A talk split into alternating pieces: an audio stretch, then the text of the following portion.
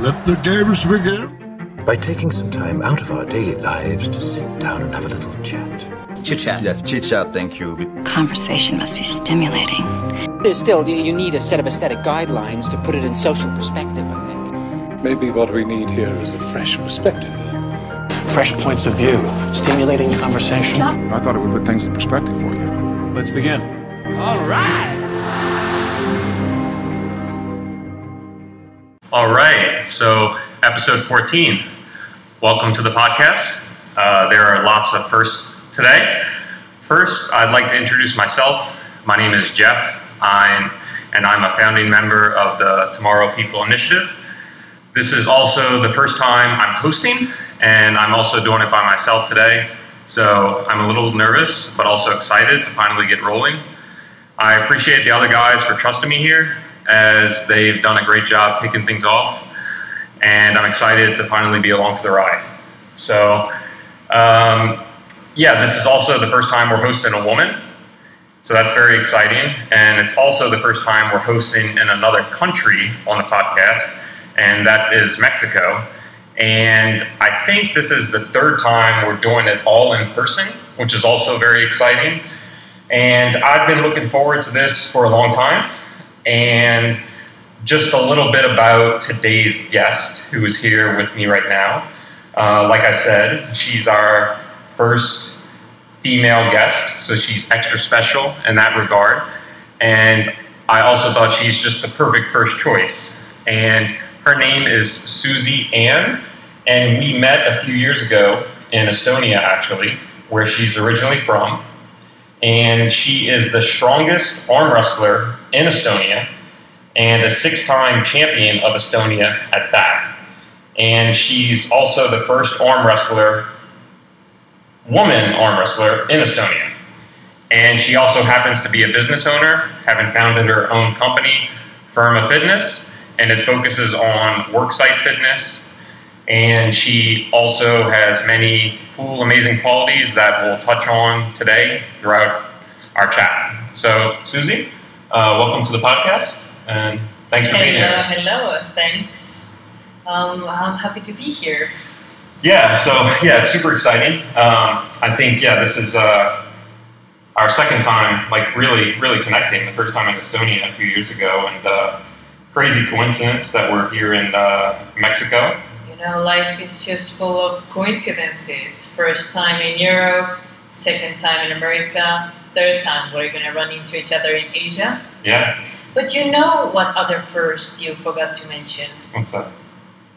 The Oh, drink that we have on the table. This is my Yes. first time trying it out. If you're actually gonna choose to pour it out, Yeah. or you're gonna continue being nervous and not drinking today. No, so yeah, a little bit of yeah to kind of break the ice in honor of us being in Mexico. Um, yeah, I had planned for us to hopefully kick it off with some tequila, but uh, ran out of that unfortunately. But uh, a couple of my friends had some pisco from Peru that they so kindly offered, and um, we will go ahead and kick off with a shot of uh, pisco here.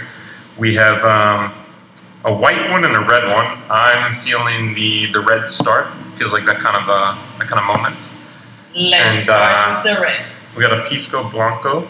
Um, nice little design there, but I will pour us one. I'll take the bigger, bigger shot glass here. They're a little different size, but Of uh, course, because you have to compensate for something, obviously. yeah, maybe, maybe a little insecurity. I don't know. Other things. We'll get into that. We'll see. Um, I don't know. What do you think? That's enough? I mean, Yeah, yeah, I mean, okay. we're gonna drink it all anyway. Yeah. All right. Let's just take the edge off and Okay. let's begin. All right. So there we go. And here's to Mexico and us meeting again and crazy coincidence after such a crazy 2020. So salute. 36. Ooh, that is interesting. Wow. It's a bit like tequila, Pisco. Oh, you did bottoms up. Yeah, oh yeah. It's a shot, you know? It's a shock, I would say. Yeah. So, yeah, I don't think I've had, you know, Pisco in, since I was in Peru like um, almost a decade ago. But yeah, it's a really nice cocktail with uh, pisco sour. But uh, anyway, I feel better now. Um, yeah, that felt necessary after that walk we did. I feel warmer. Yeah, because you know here in Mexico, I'm getting so cold. Coming from Estonia, where it was minus 20 degrees Celsius, where I left. Right. Now being here in Mexico, plus 24 Celsius, and I'm freezing. Right. Yeah. Yeah. It's a big difference. Um, so you've been here how long in Mexico? Um, I've been here for three months now. Three months. Okay. And then, um, yeah. Luckily, we crossed paths because um, you're leaving very soon, sadly. So, but I am we caught each other. in less than 48 hours. Yeah. Still can't believe it. Yeah. Still hasn't hit me yet. It Sure. wasn't. It wasn't my plans to leave. My original plan was to come here for five weeks. Um, just focus on my work because Right. things just got crazy in Estonia and we were in lockdown. And I just really needed to focus, but I couldn't do that at home. You know, being in the same environment all the time Right. couldn't go to a cafe or anywhere.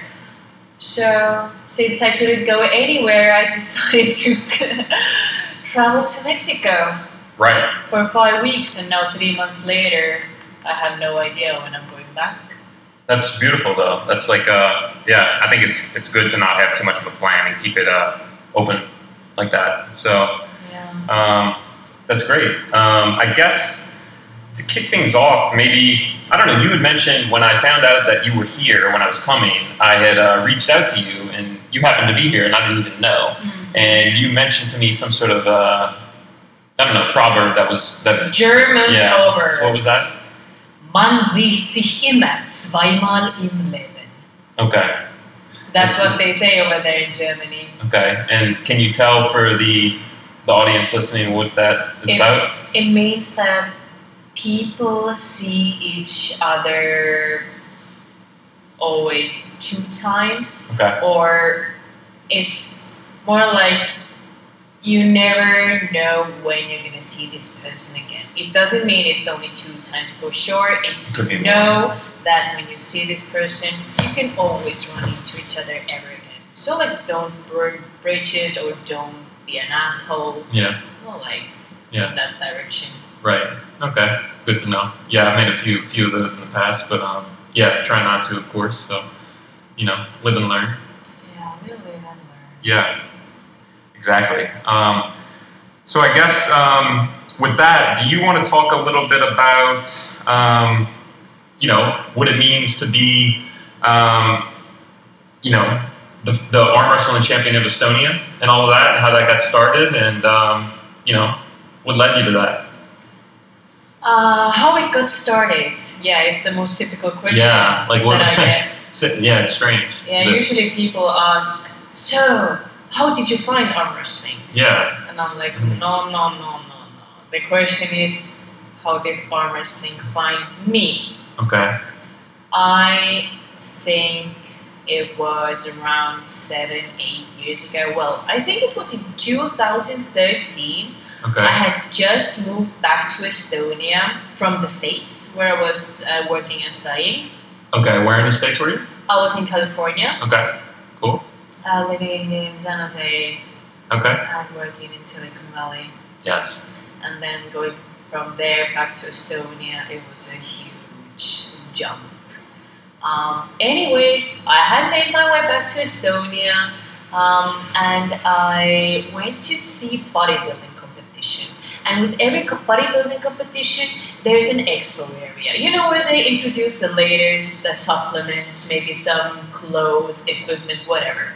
Anyways, I was there and uh, among other these booths, there was an arm table, and they said, whoever wins, whoever wins everyone, something like that, gets a free pass to the gym, some equipment like towels, t-shirts, everything. And since I had just gotten back to Estonia, I I I really wanted to go to the gym for free, and also a new T-shirt doesn't hurt you. So I took part in the competition.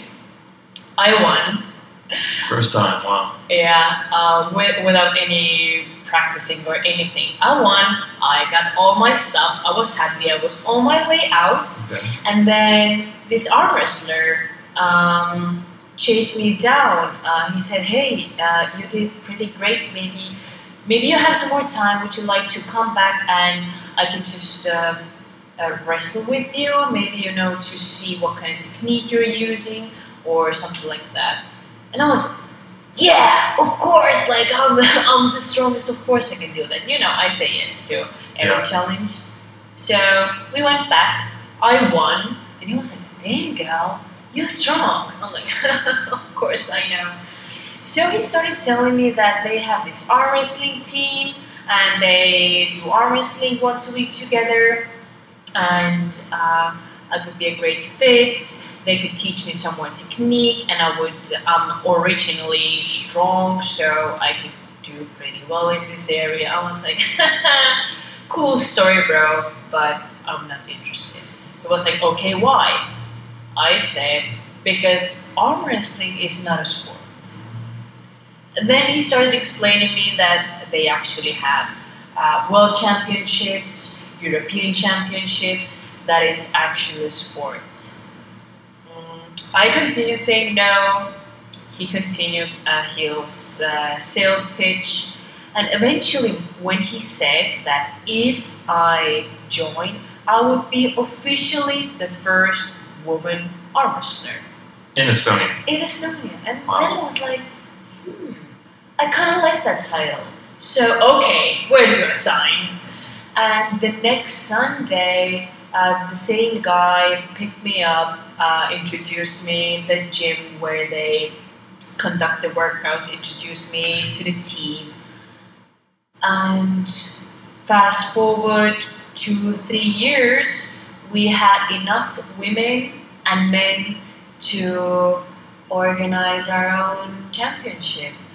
And in 2015, I won the Estonian championship. Okay. Um, Was that the first championship that they had held? yeah, yeah, yeah, Okay. exactly. Because um, the rules say you have to have um, enough teams in the country Okay. and a certain amount of team members in each team. So it's like all those regulations and rules that you can actually uh, hold the official championships. So we checked all the boxes. I won, and I became the first um, arm wrestling champion in Estonia Wow. and it was it was the greatest feeling ever. Of course, because I was all over the news Uh-huh. and Okay. Uh, attention whore as I am, you know. I was just I was enjoying it so much. But I remember not long after that, I moved to Germany Okay. because I got a job there. Um, and they were all very interested in me because I was uh, Estonian champion in arm wrestling. Germans were also like, "What is that? Yeah. Like, how do you find arm wrestling?" Exactly. So, ever since I won the championships, I have been like the arm wrestler because it's so it's such a niche sport, and you don't meet many people who have done arm wrestling outside of the bars. Yeah, or- exactly. Or even sober. Yeah. Yeah. It's many people they associate arm wrestling with uh, beer or being drunk or arm wrestling at the bar. Like, yeah, let's settle this problem. Let's see whoever is stronger, and then. I mean, and me on the other hand, I want to bring arm wrestling out of the bar. I want to show people that it's it is actually a sport, and we have technique and technique not because it's uh, better to see whoever wins or loses or uh, the technique is actually to stay healthy and one thing that i've heard from many people is that they hate arm wrestling because you know shoulder starts uh, aching or wrist problems whatever i'm like do you even know the technique because when you keep your upper body stiff and you only move your arm, Mhm. this is this is called shoulder, uh, shoulder uh, injury. The way arm wrestling actually works is when you draw a triangle so that your shoulders are those two lower uh, points and your wrist in front of you is like the top of the triangle. It should stay there, and you only move your upper body from your uh, core. This is how you never get injured or you stay healthy as long as possible. And I hope that people will eventually understand that and never say to me ever again that they don't want to get injured or something like that. Right. Yeah, I guess my initial question with everything you shared so far was the people you would compete against. Um, it seems like since you were the first woman, I guess you were competing against men rather than females, um, pretty much. Is that Um, right? Or- No. No? The thing is, I still to this day I train only with men, Okay. but when I compete, Okay. I only compete with women. Okay. Well, I can't say only because last competition actually I took part in men's division, Okay. but it was kind of unofficial because you can't really have a ranking in men's uh, listing when you're a woman. But I just did it to, mm, I don't know, it's just for myself because yourself. it was it was in Estonia, and I already know I'm the strongest in Estonia. So just to challenge myself, I went against men as well. Okay. And I guess going with that to kind of talk more about, it looks like you're very competitive in that regard. Oh, I'm so competitive when it comes to everything. Okay. And what what do you stem that from? Um, and then did you have brothers growing up or any? sort of- Yeah, I have one younger brother, but why I'm so competitive, I don't know. Maybe I should read more books about childhood issues or psychotherapy or psychology. I don't know. I haven't really, I haven't really found out about. Found out why. Yeah, I don't know. Okay. You kind of just felt like you were always had this drive and to like you know be the best at whatever, like you know, which I think is great. Yeah, now that I think about it, maybe, maybe I got it from school. Okay. because when I think back to my um, PE lessons, I wasn't that good at sports because my I remember my teacher was always putting me down. Um, the thing is, me and my mom we went to the same school, and when I eventually went to school, they all knew my mom. You know, I come from Estonia. We have like million people, and when you we probably were all related to each other down there. Um, but also, uh, many people know each other, especially when you um, grow up in the same neighborhood, you go to the same school. So, me and my mom, we grew up in the same house, and we went to the same school, both of us. When I went to school, then all the teachers they recognized me um, because they had been also teaching my mom and my mom didn't have that good relationship with our PE teacher, so the PE teacher um, just hated me and was always putting me down, uh, telling me that I can't do this. Why? Just because I can't. So maybe because I wasn't believing in myself, Okay.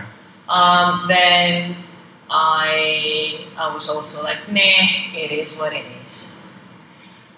But I remember at some point I was like, hmm, maybe I should just, you know, try harder or something. I was feeling so bad that I was feeling bad. You know, this feeling, feel bad because you're feeling bad. So it was me with sports, and I just wanted to be great at it. It was also kind of forbidden for me.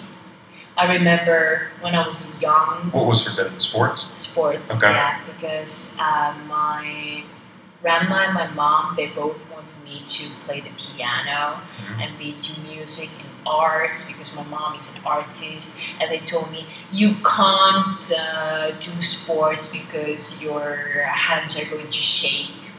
And I was like? Really?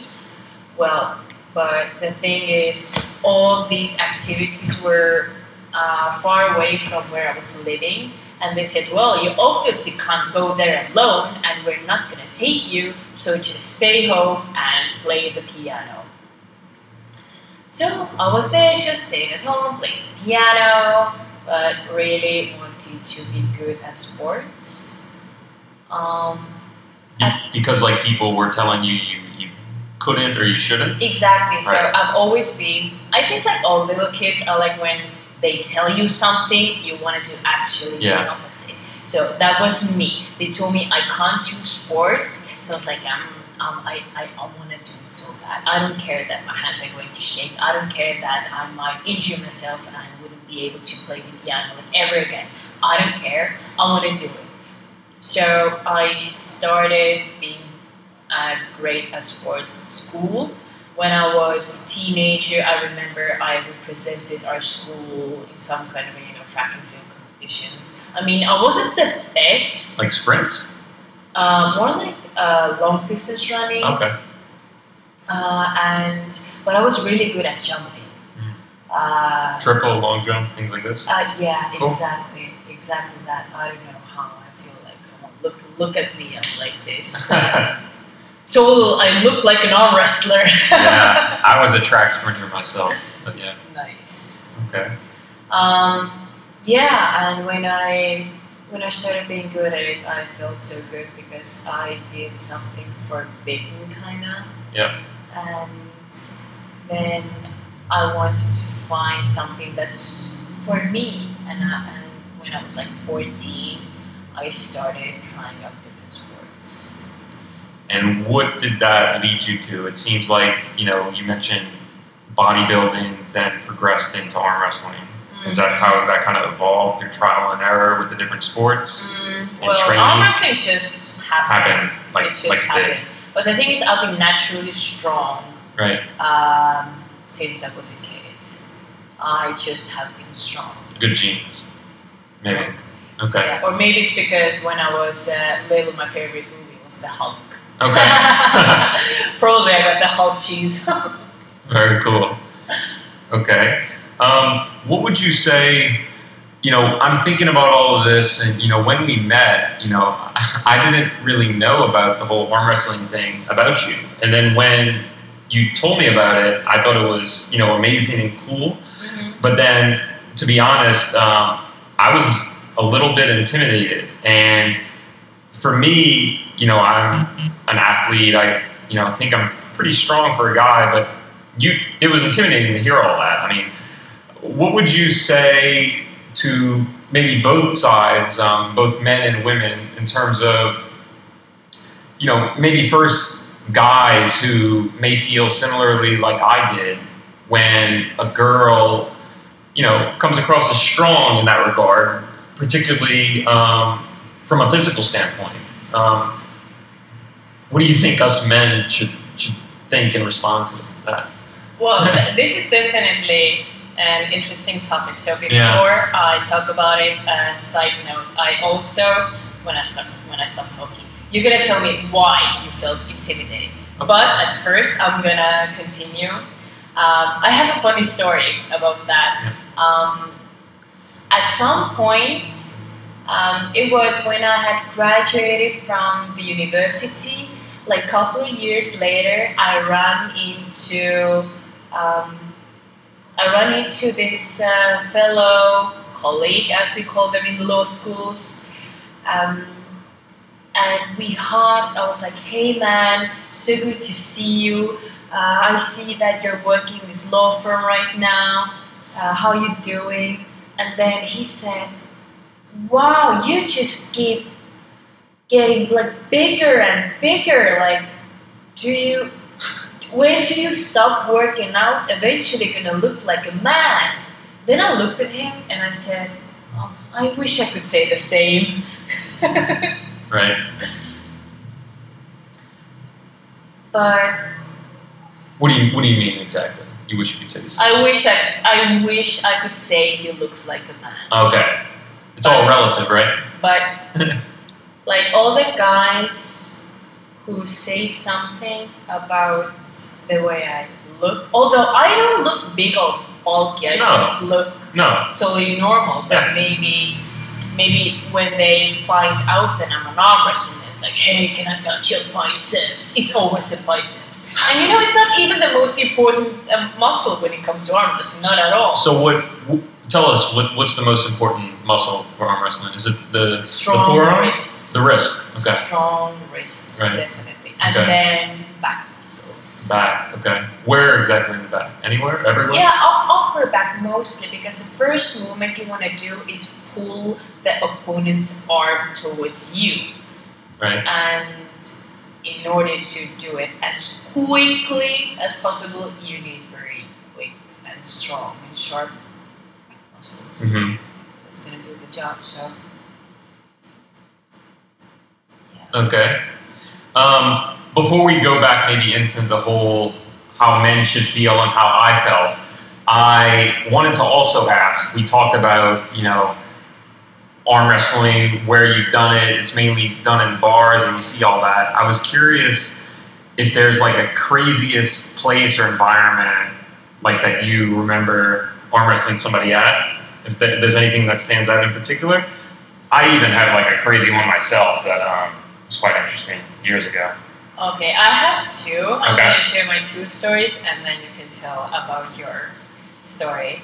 Um, one is when I had just become the champion in 2015. For the first time. Yeah. And, or maybe it was before. Maybe it was before I became the champion. I don't remember. Anyways, it was when I was very, very new to arm wrestling, and I was like, you know, like, uh, guys are very full of themselves, and like, yeah, I'm the strongest, I'm the best, like, I can win them all. I had this, I was invincible. So it was um, one armless arm wrestler's birthday party, and he had brought our arm wrestling table to his party. Mhm. And when he mentioned to his friends that, hey, this is our newest member in our team, this uh, girl who was the first uh, woman arm wrestling in arm wrestler in Estonia, then all the guys were like, yeah, I wanna, I wanna try her out. I wanna see how strong she really is. Me, of course, being all young and stupid, I was like, hell yeah! All the guys, whoever wants to wrestle, line runs here. I'm gonna stand here and I'm gonna, you know, kill you all. And that's what I did. Boom, boom, boom. All the guys, they just died right in front of me. They kept coming like an assembly Yeah, line. yeah, yeah, exactly. They, they were literally standing in the line. There were at least 10 people in the line, and I was just bah, bah, crushing them. All guys. But then, then there was this one particular guy Okay. who refused to lose.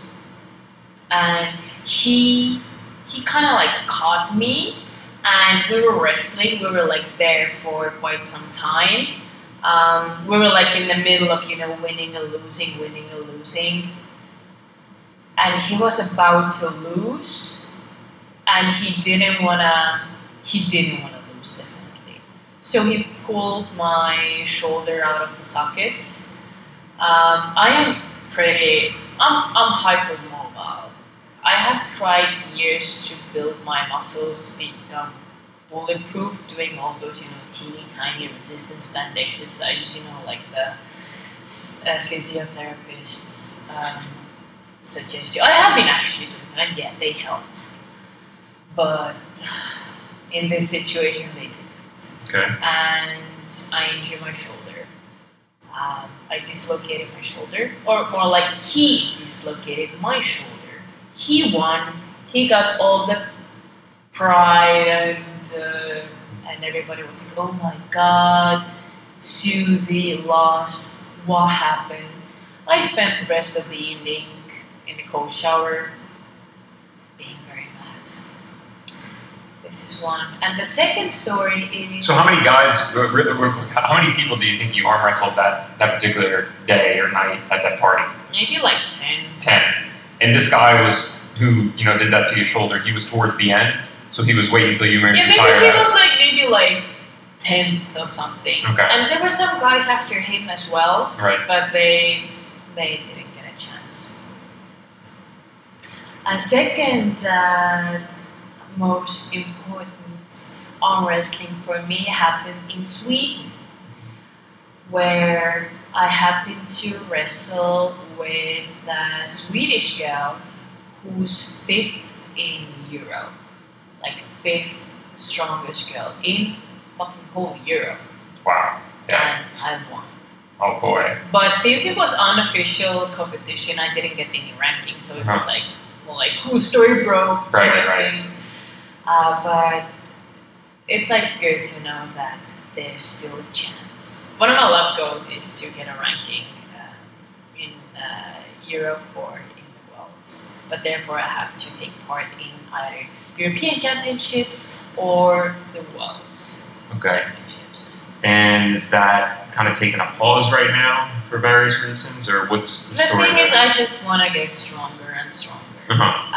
Um, with many sports, the younger you are, the better you are. With arm wrestling, no, the older you are, because uh, those small muscles and tendons and everything we have in our wrists and elbow, they only grow stronger with time. So you need a lot of repetitions. We say in our wrestling world that unless you haven't done these sports for 10 years, you're still a beginner. Wow. I'm on my, I don't know, seventh or eighth year. So you got to get your reps in, really. I do. Um, one interesting thing I just remembered was that I was always of the belief that, you know, guys or whoever that were working at an ice cream parlor or ice cream store growing up, scooping that ice cream, they developed that forearm muscle. Mhm. And, you know, I always found that they would be the best at arm wrestling because of strong forearms. could be. Okay. One of You mentioned the wrist and the back, but then the forearm. Oh yeah, I mean, when you start training your wrist, the forearms comes With with, it. it. Yeah. Also, side note, very very strong Latvian arm wrestler. She's actually a farmer, Okay. and you know what kind of job they do? Uh-huh. They just uh, Out in the fields doing whatever. yeah, exactly. And her hands are like shovels. I thought that my hands are huge. No, Yeah. She You have some big hands. Wow. Yeah, I have. Yeah, look at that. Yeah, I got you beat, but barely. Okay. Yeah. But her hands are, Bigger than mine, maybe? I would say the size is the same, but fingers are definitely thicker. Yeah. Yeah. Like, I, I, I, I want to arm wrestle with her, but my hand just melted into hers. And I felt like a kid. Okay. So, your arm wrestling story. Okay, so yeah, my story. So yeah, I was pretty big into fitness as well. Never got into competitive arm wrestling, of course, um, although it does seem super cool. But for me, um, I happened to be on a study abroad trip in Africa. We were over in Ghana. This is back in 2011, actually, so about 10 years ago. And um, we're in this village um, on the coast of Ghana, and yeah, these kids just you know saw me and my friends, and you know just saw me and wanted to arm wrestle, and um, it was kind of like a, a crazy cool moment because you know I of course you know said of yes you know and wanted to do it, and um, then before I knew it, there were like a couple of dozen people that gathered around me and this uh, boy who was probably seven or eight years old, and um, yeah, we kind of like squatted down just right there in the middle of the street, um, you know, dirt road, and um, there were like a circle around us, and uh, you know, we we did it, and uh, he, you know, I. I won, but I let him win, so you know it was kind of just. yeah, uh, that, that was, I want to just that Yeah. to him win. I let him win, um, but just the the feeling in that moment of um, you know the expression on his face and then the people around, and uh, it was just a really cool experience, and um, I'll never forget that that moment, and um, it stands out. And all these kids were super ripped and for you know the strongest kids I've really ever seen. You know uh, they would play you know soccer as we say it in the U.S. or you know uh, football as everyone else is used to, and they had like eight pack abs and you know they they were all about fitness. And so seeing me um, you know very muscularly, uh, they wanted to arm wrestle. So you know that to them. You know, arm wrestling to me, it seems to be the, the symbol of who is the strongest, right? Whether or not you do it competitively or not, it's what you see in bars. It's what these kids saw with me on the street. Um, it has that identity around the world as okay, who is stronger? You know, similarly to like, okay, who's faster? Let's race, right? It's like, let's arm wrestle. We don't have a bench press or a squat rack. We're going to arm wrestle to see who's better, right? So, um, yeah, that was a really cool experience. Um, I've had times, you know, through the years just in bars, like, you know, it's the common, like, people are drunk at bars and they want to arm wrestle at the table, and I've done that a few times. And but you know that one in Ghana was, um, you know, very unique and special. So, yeah, that's it. Cute. Have you ever heard about leg wrestling? Leg wrestling? No. Yeah. Tell, tell us. Um, it's when two people lying on the ground or on the floor, um, so face down, they bend one knee and they eventually wrestle with their hamstring. So whoever, So your stomach's on the ground? yeah, yeah, Okay. yeah. So whoever has the strongest hamstring. And for me, this sounds like injury. Yeah. It's it's one leg or two legs? Yeah, one. One leg. one okay. only. Um, it's more like whoever can pull the And is it- other's leg straight. is it like is it left leg versus left leg or left leg versus right leg? I don't remember. I think when you would lie, so they're lying uh, heads away from each other, so Okay. like legs towards each, each other. So I think it's it's probably left and left. If you would lie next to each other, legs together. Right. Okay. That's interesting. Well, where did you come across that? I don't know, internet. Okay.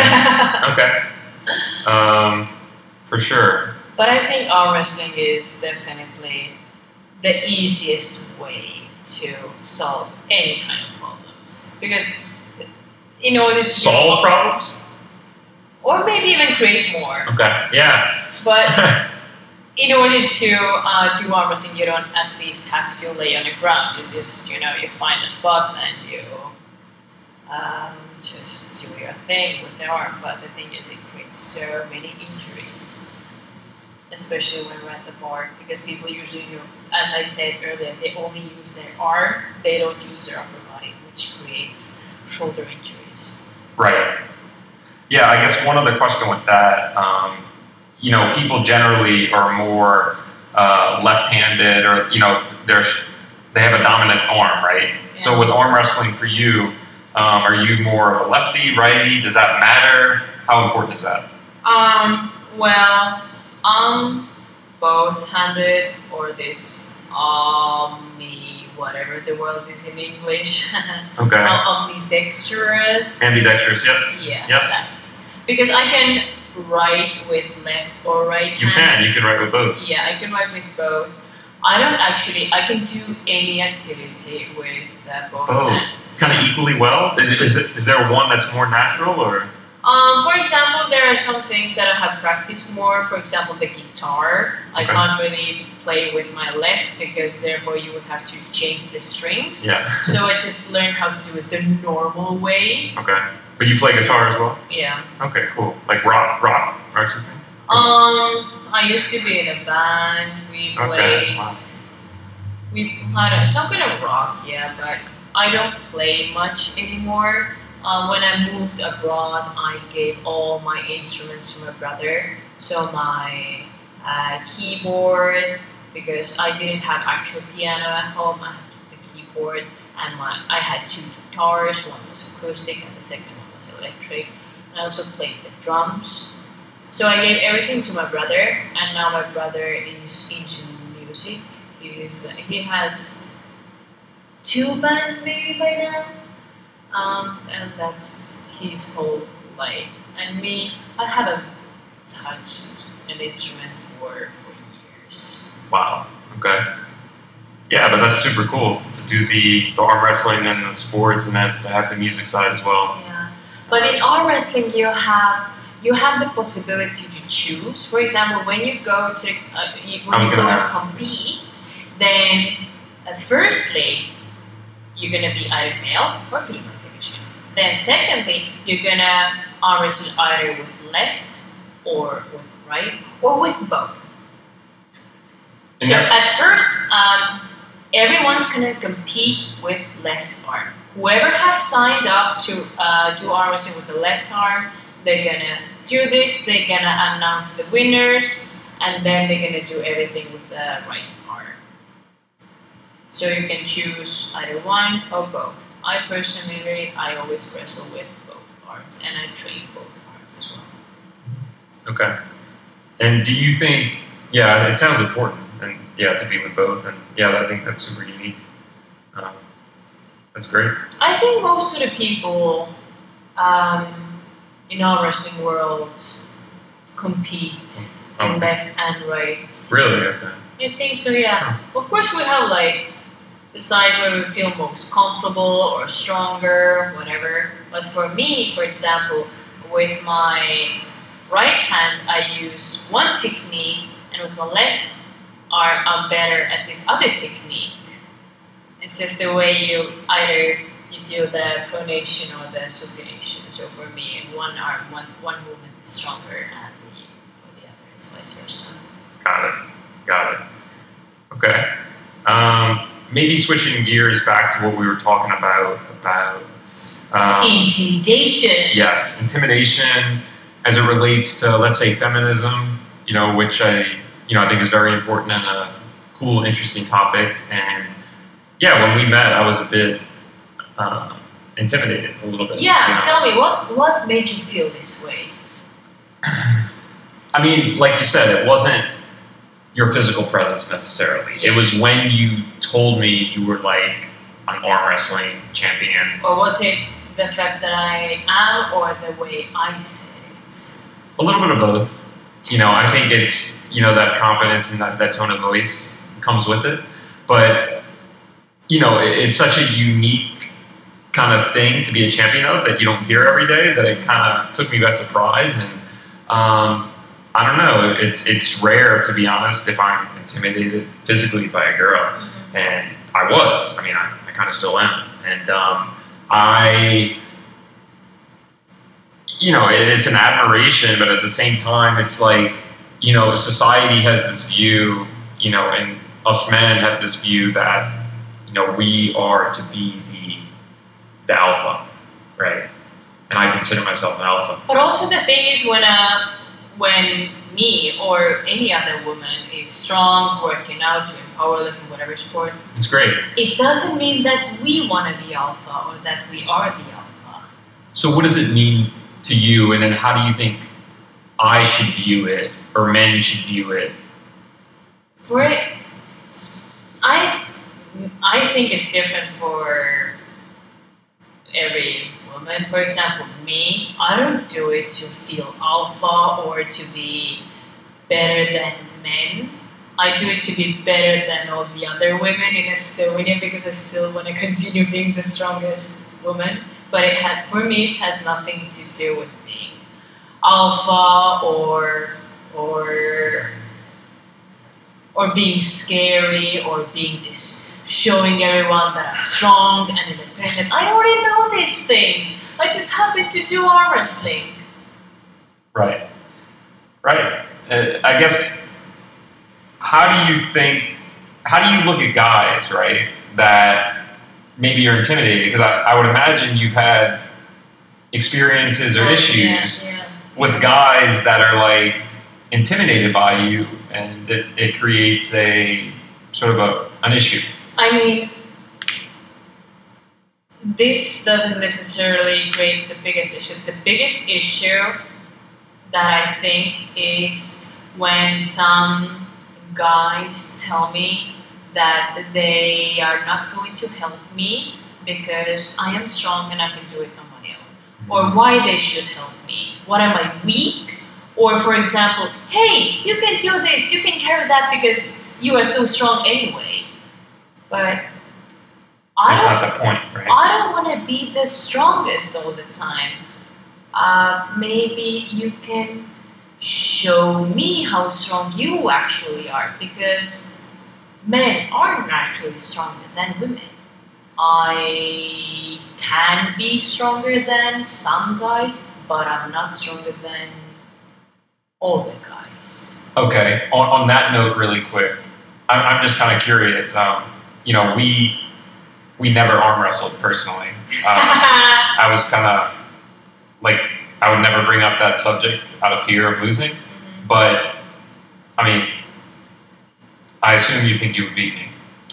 no, actually, I think uh, you're gonna beat me. You think I would beat you? Yeah, because look, you're way taller than I am. You think? Yeah, Uh, and you. How tall are you? Um, uh, in America, No, I- I'm like five seven, which is Five seven. That's it. I think that's five seven. Well, I'm one one seventy two. Okay. I think it's five seven. Okay. I'm about six two, which is like one eighty eight centimeter. Exactly. Okay. So you're way taller than I am. So height matters. Not necessarily height, but also you weigh more than I do. So And- weight matters too, Mhm, Weight. of yeah. course. Okay. And also looking at the way you're built, you have very long arms, so long forearms. If you know how to use this, it gives you a huge advantage. Okay, but let's say the situation is as it is, and I don't know how to arm wrestle, or I'm just a Well, then it all, then recreational. it all uh, comes down to luck. Okay. When, when you have no idea what you're doing and you, out of the blue, choose all all your positioning, everything that is better for me, of course I'm to win you. But if you know something about physics, then I'm to lose because you have long forearms. It gives you an advantage. Your height, the weight, and also that you are physically active and fit, and you know something about sports. At least you do it. So I'm going to lose. I'm. I think I'm like ninety percent sure that you're going to win Okay. Well, if we, we would ever honestly.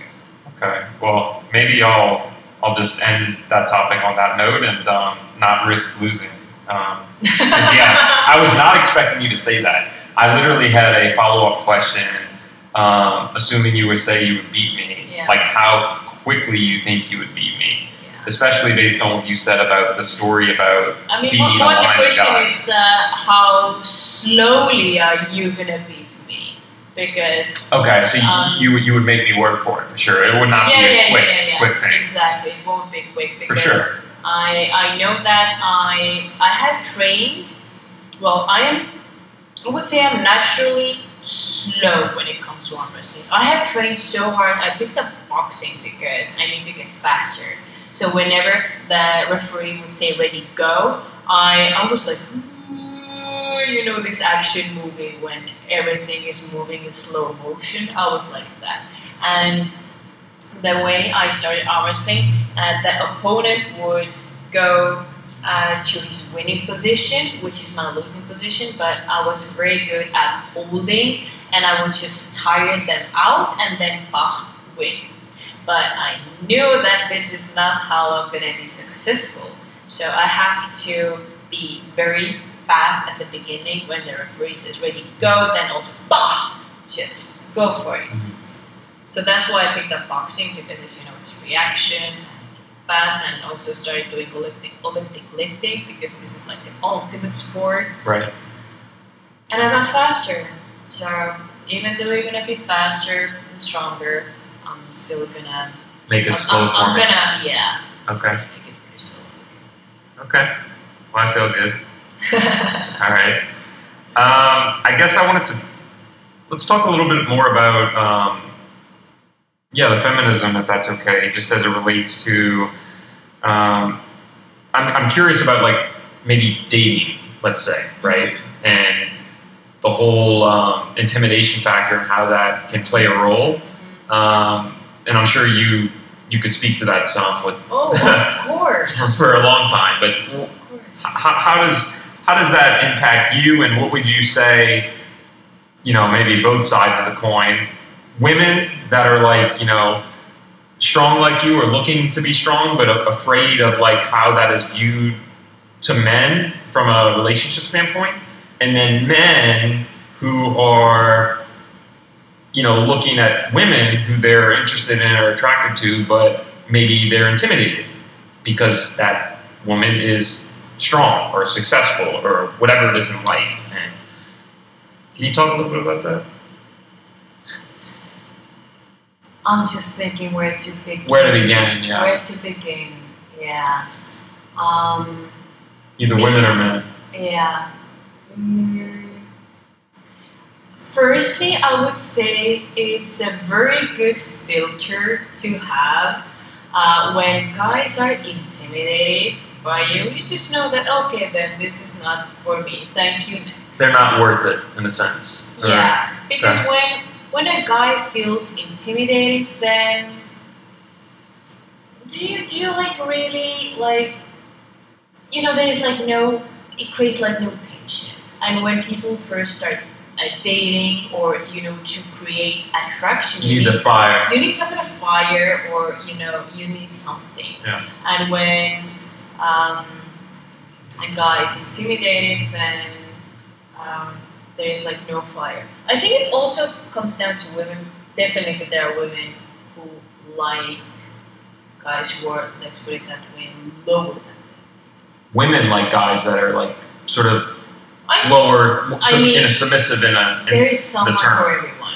right. So some guy, I'm, Good thing. I'm hundred percent sure there are guys out there who are looking for strong women and women at the same time who are looking for weaker guys than they are.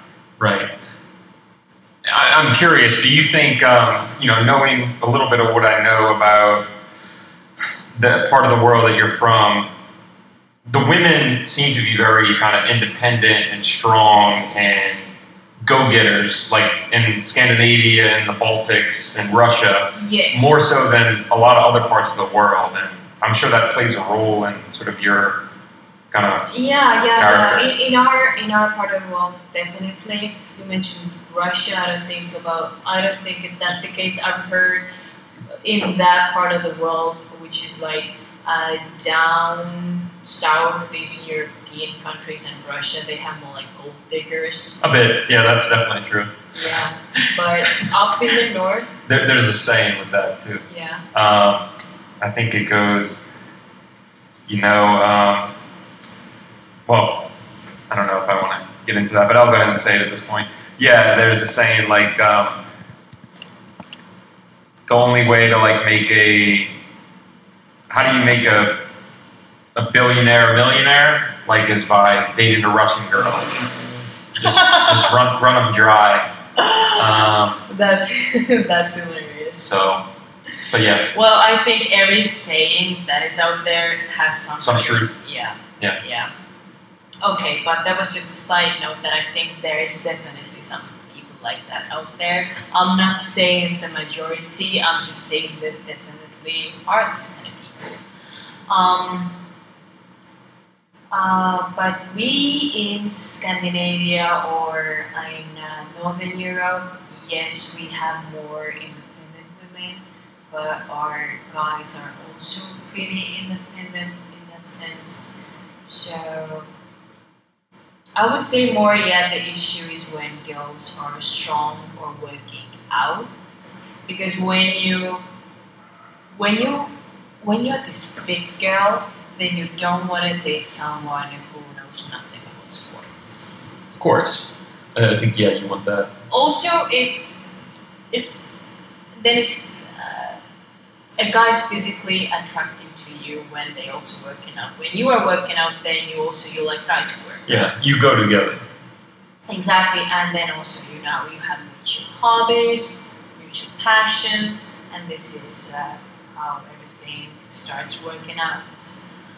Um, I'm just rambling around. Help me out. What were those other questions? So yeah, I, I was, you know, touching upon the women, like how women should feel as they, you know, are trying to be competitive and, and successful and and all of that amazing things like you've done. Do you also think that some women maybe hold themselves back because they are afraid of becoming strong and kind of independent or successful?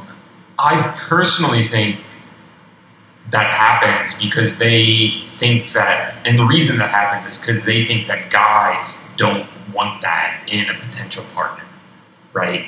And I think they they know that or they think that, and that's why they maybe don't push to be as strong or as successful as maybe they could be. Although I may be totally wrong here, but I just think they view men as maybe wanting to be that breadwinner, right?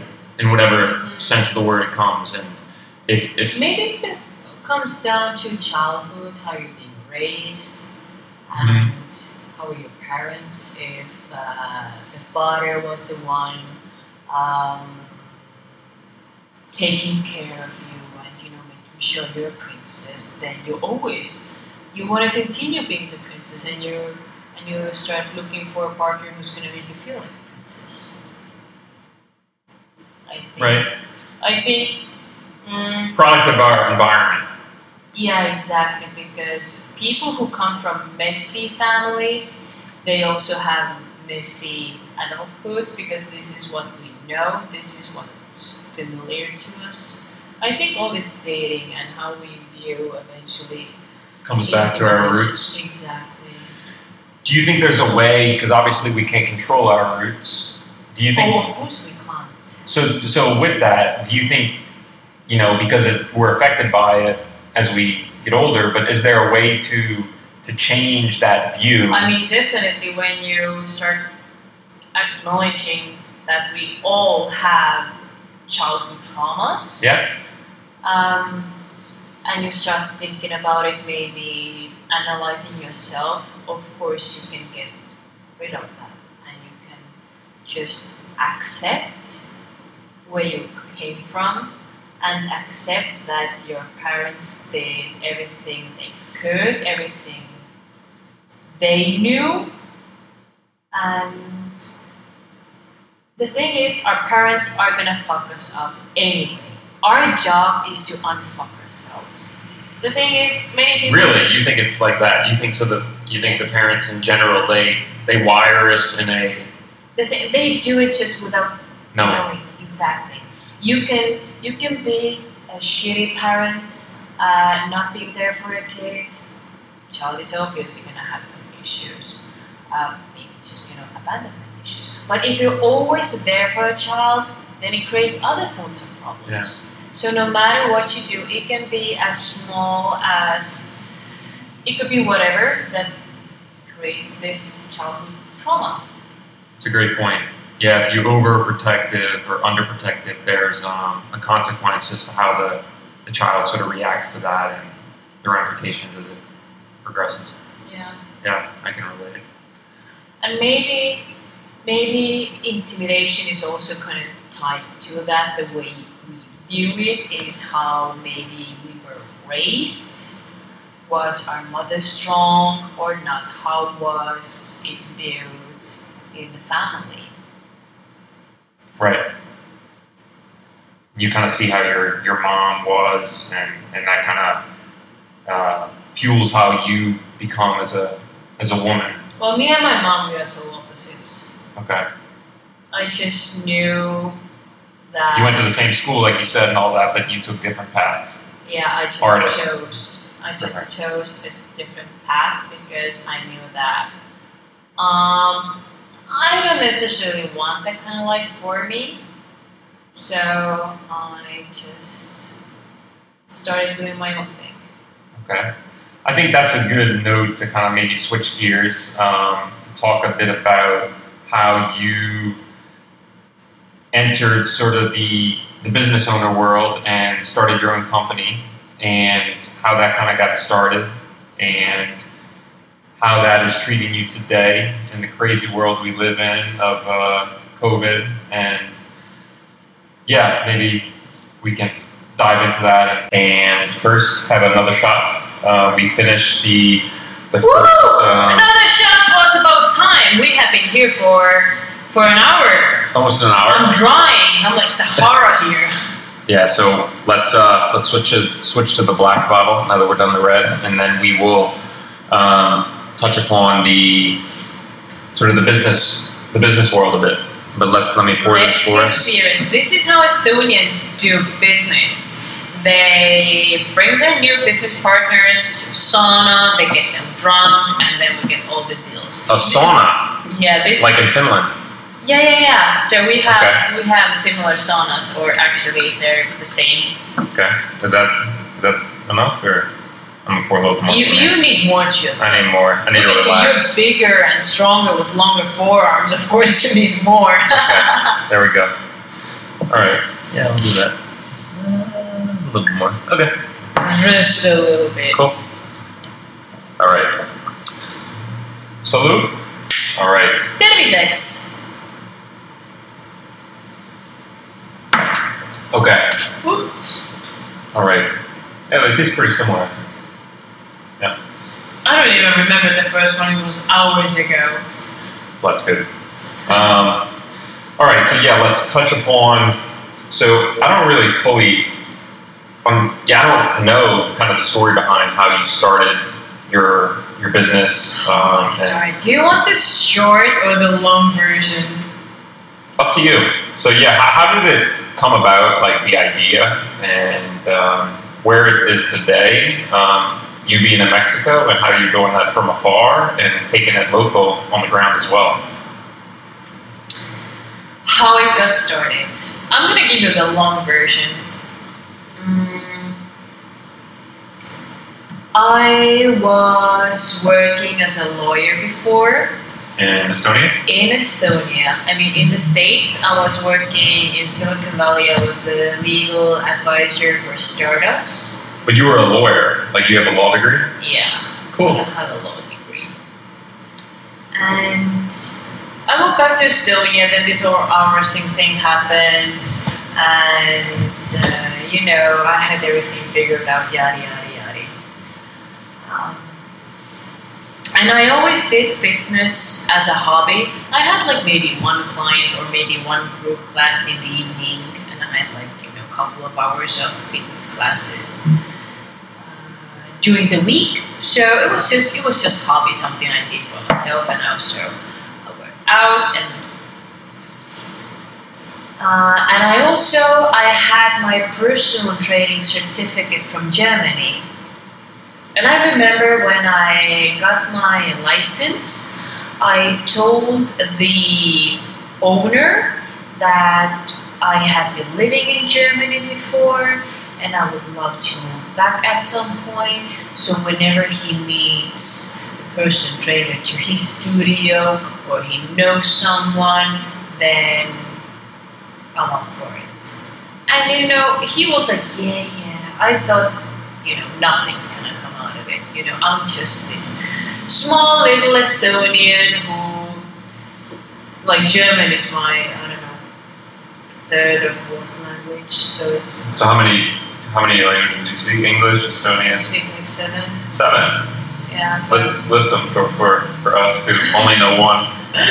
yeah, but I, I think German was our fourth language in the school. Well, Okay. we have to learn um, English, Russian, definitely. wow, you have to. You have Yeah. to learn. Okay. Yeah, this is like compulsory, the whole country. And then the fourth language, no, is it I don't know numbers. The only numbers I know is six and nine, so I don't know. So the next number, the next language is either French, German, sometimes Spanish. It depends. For me, it was German. Um, so, but I fell in love with German language, and it eventually took me to um, personal training license in Germany, uh, which allows me to work as a personal trainer all around um, Europe. From the German license. Yeah, except for UK because they're different. They're different. Even more different now, right? Even more different now. Oh yeah. Third world country. Uh, yes. So, anyways, I was settled at my law position at the same time very unhappy. And my phone rang. It was Germany calling and saying that, hey, we have a position for you. Would you like to work as a personal trainer in Germany? Of course, I said yes. And two weeks later, I was living in Germany. And you were in California at that time. No, I was in Estonia. Okay, sorry. I had I had been in California before that, and it was like I then I spent like a year or two in Estonia before I moved to Germany. Then. Got it. So as I was working in Germany, I was mainly working as a personal trainer. I was the one I helped people with serious injuries. So our our clients were people who uh, had stents or serious back problems, and they had been working together with uh, physiotherapists before, like they were learning how to walk again, how to move their new joints, and then they came to me to learn how to work out again, to seriously how to work out again. Uh, then this company in the next town um, needed on-site fitness and uh, group sessions for the factory workers, for the computer workers. I started also working there Why did they need that? Like that was just part of their because they they take care of their employees. Okay. and their trainer, the contract ended or they let the trainer go. I don't know what happened. Anyways, they wanted or needed someone new. And I started teaching classes. You know, those short 15 minute on site sessions or 60 hour, I mean, 60 minute uh, group sessions, like everything. And as I was doing that, I realized that there are no designated on-site fitness sessions in Estonia, like in any company. And I had studied that because in order to work in that huge company in Germany, my employers made sure that I get all the education, I get all the knowledge. Um, so I was very prepared, and I also I kind of wanted to move back to Estonia. It was so. Is there any reason why? Yeah, it was so stupid. It was because of a guy.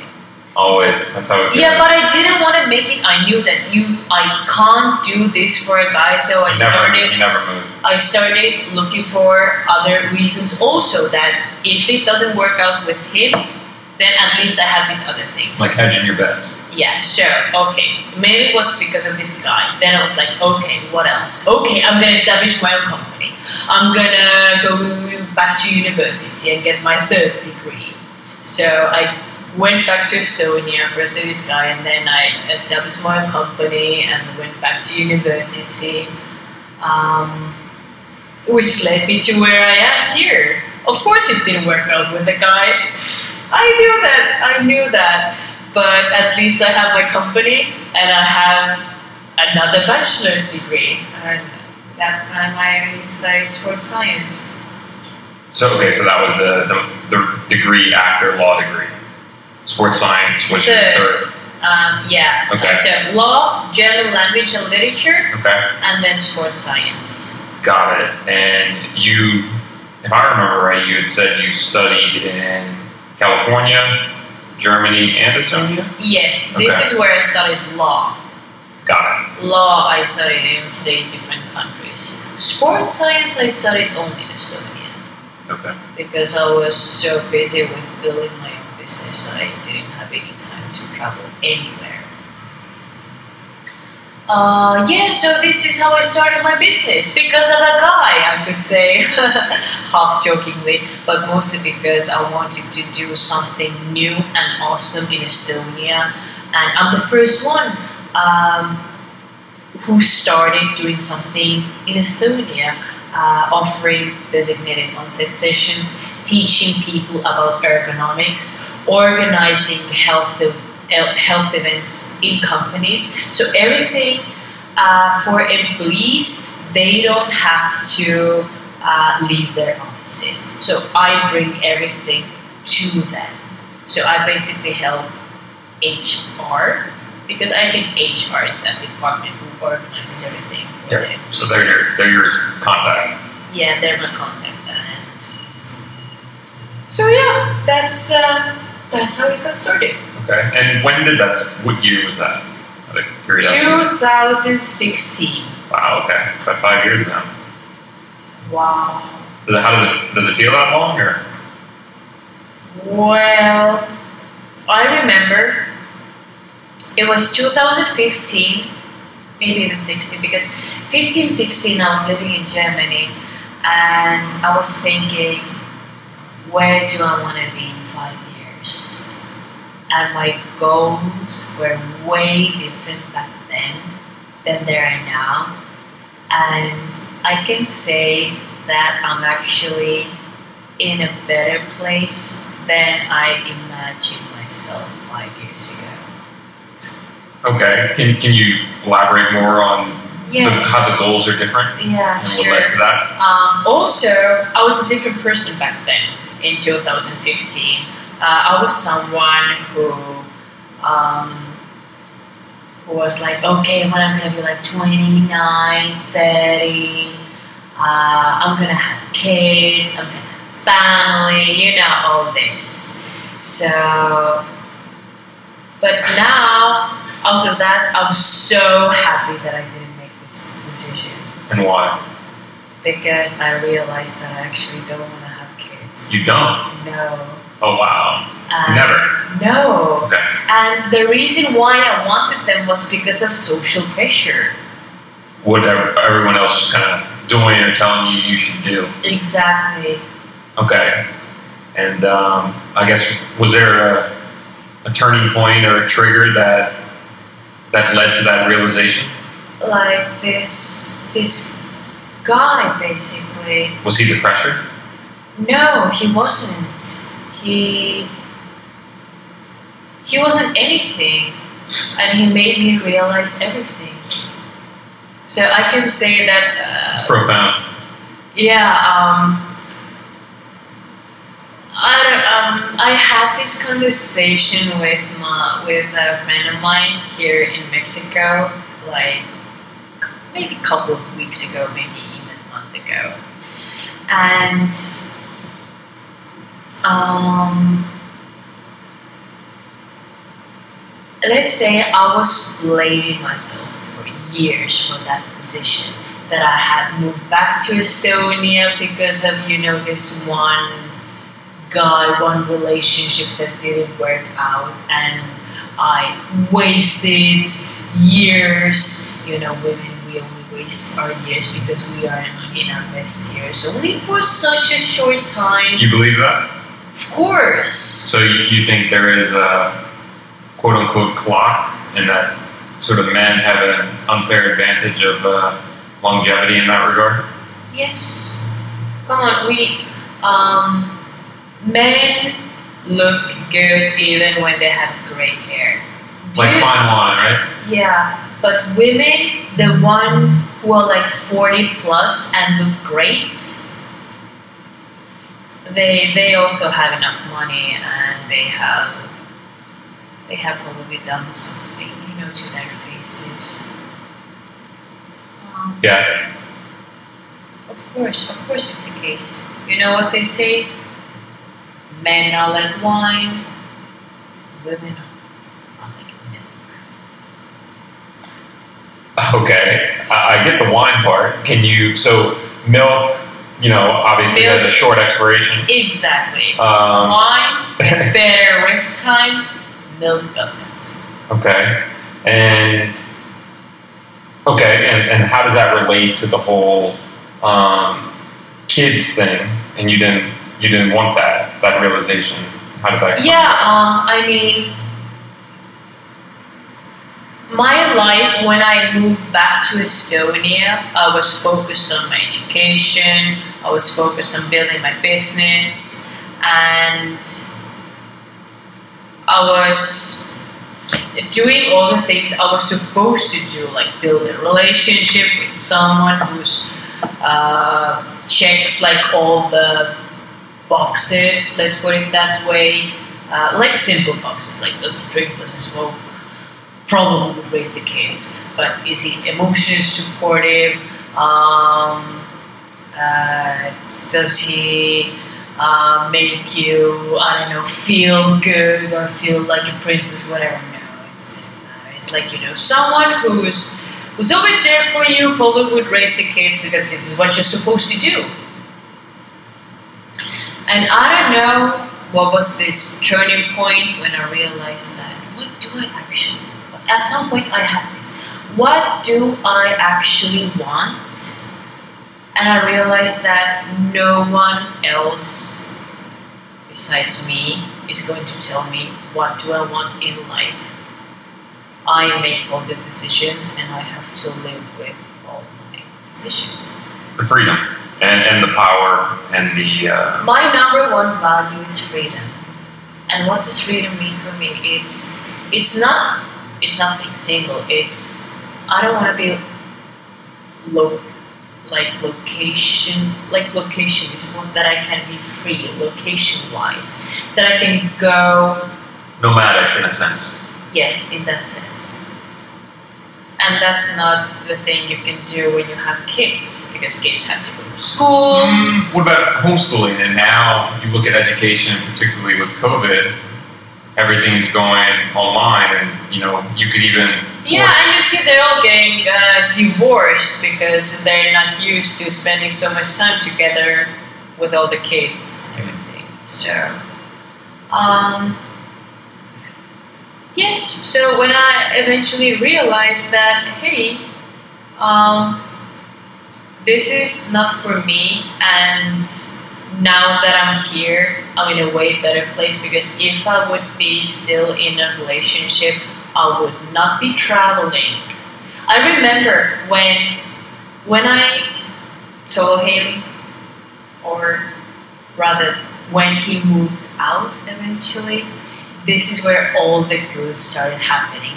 This is when uh, When was this? Was this 2015? no, no, no. It was no. He we ended things in 2018. Okay, so you'd already started the business for a few years. Yeah, yeah, yeah, and all yeah. Okay. And I had already built it up, everything was going great, everything was working. Um, and when he moved out, I started getting invited to different countries. This is when I got invited to Belgium, to Finland, to Canada. I went to the States like two weeks after he moved out just because I was Free. Yes, free, but also I let one thing go and everything started coming to my life. It's so weird how you universe started working for me. You you close one door and you open another. And I opened like 10 doors. And it just happened. I wasn't pushing anything, everything just happened. And I was just being me saying yes to different uh, opportunities, which everything just led me here to Mexico, working in two different time zones, but at the same time being super happy. That's great. And yeah, can you touch upon like that challenge maybe with um, European time zone and now Mexico on the grounds and sort of what that looks like and um, if you plan to continue that or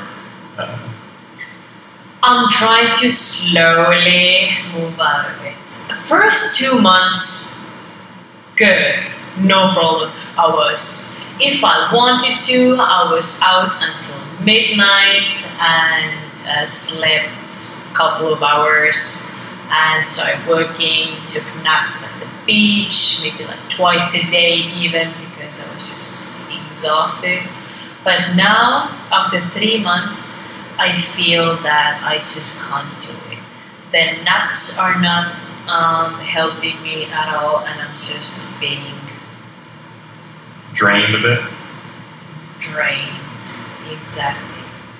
But mm, other than that, if um, if I'm not thinking about it, it's great. But people ask me about it all the time, and when I tell them about my lifestyle, my experience, everything that I'm doing here, they're they're feeling sorry for me. And this is when when I also start thinking, oh my god, maybe maybe it is bad. Maybe it is bad for my health. Because when I don't think about it, I, I just do it, I just do it and no problem. Like the no sleep is bad for your health? No, it's just waking up early. I don't mind. I, I'm a morning person. I love waking up early. I love getting the most out of the sun. I have seen every sunset and every sunrise for the past three months. But some people are like, oh my god, really? And then for them it's so dramatic. And then I know, somehow it gets to me. And then a part of my brain also starts thinking maybe it is bad. Maybe I should change that. Maybe I should feel shitty every morning that I wake up. And it's so hard to, you know, fight with it. So I would say the biggest struggle that I have is to change the mindset that people are injecting me. Because naturally, I love waking up early, no problem. Right now, it is a bit challenging because we have daylight savings day in Europe.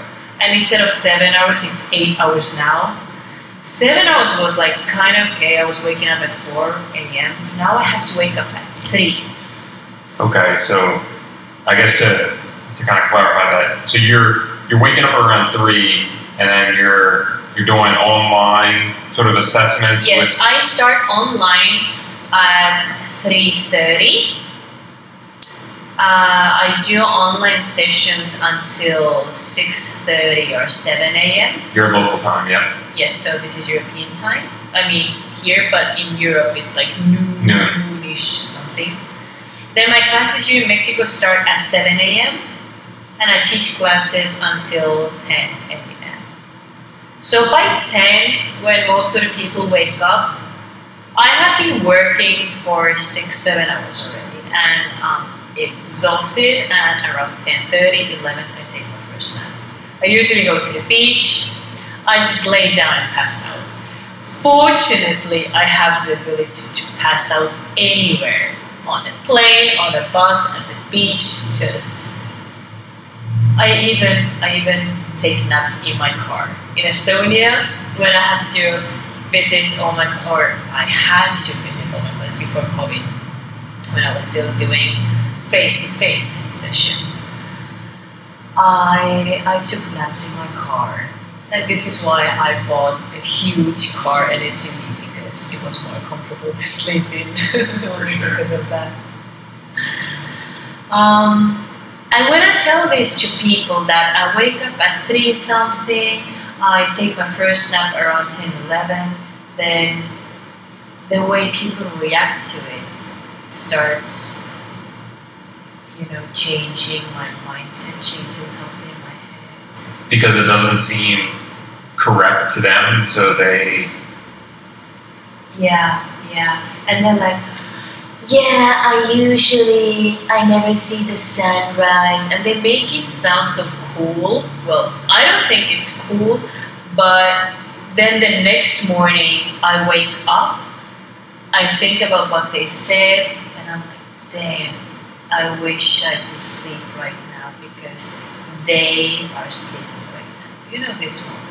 So it's like you want what you can't have. it, yeah, exactly. so it's so it's just mentally challenging to do it.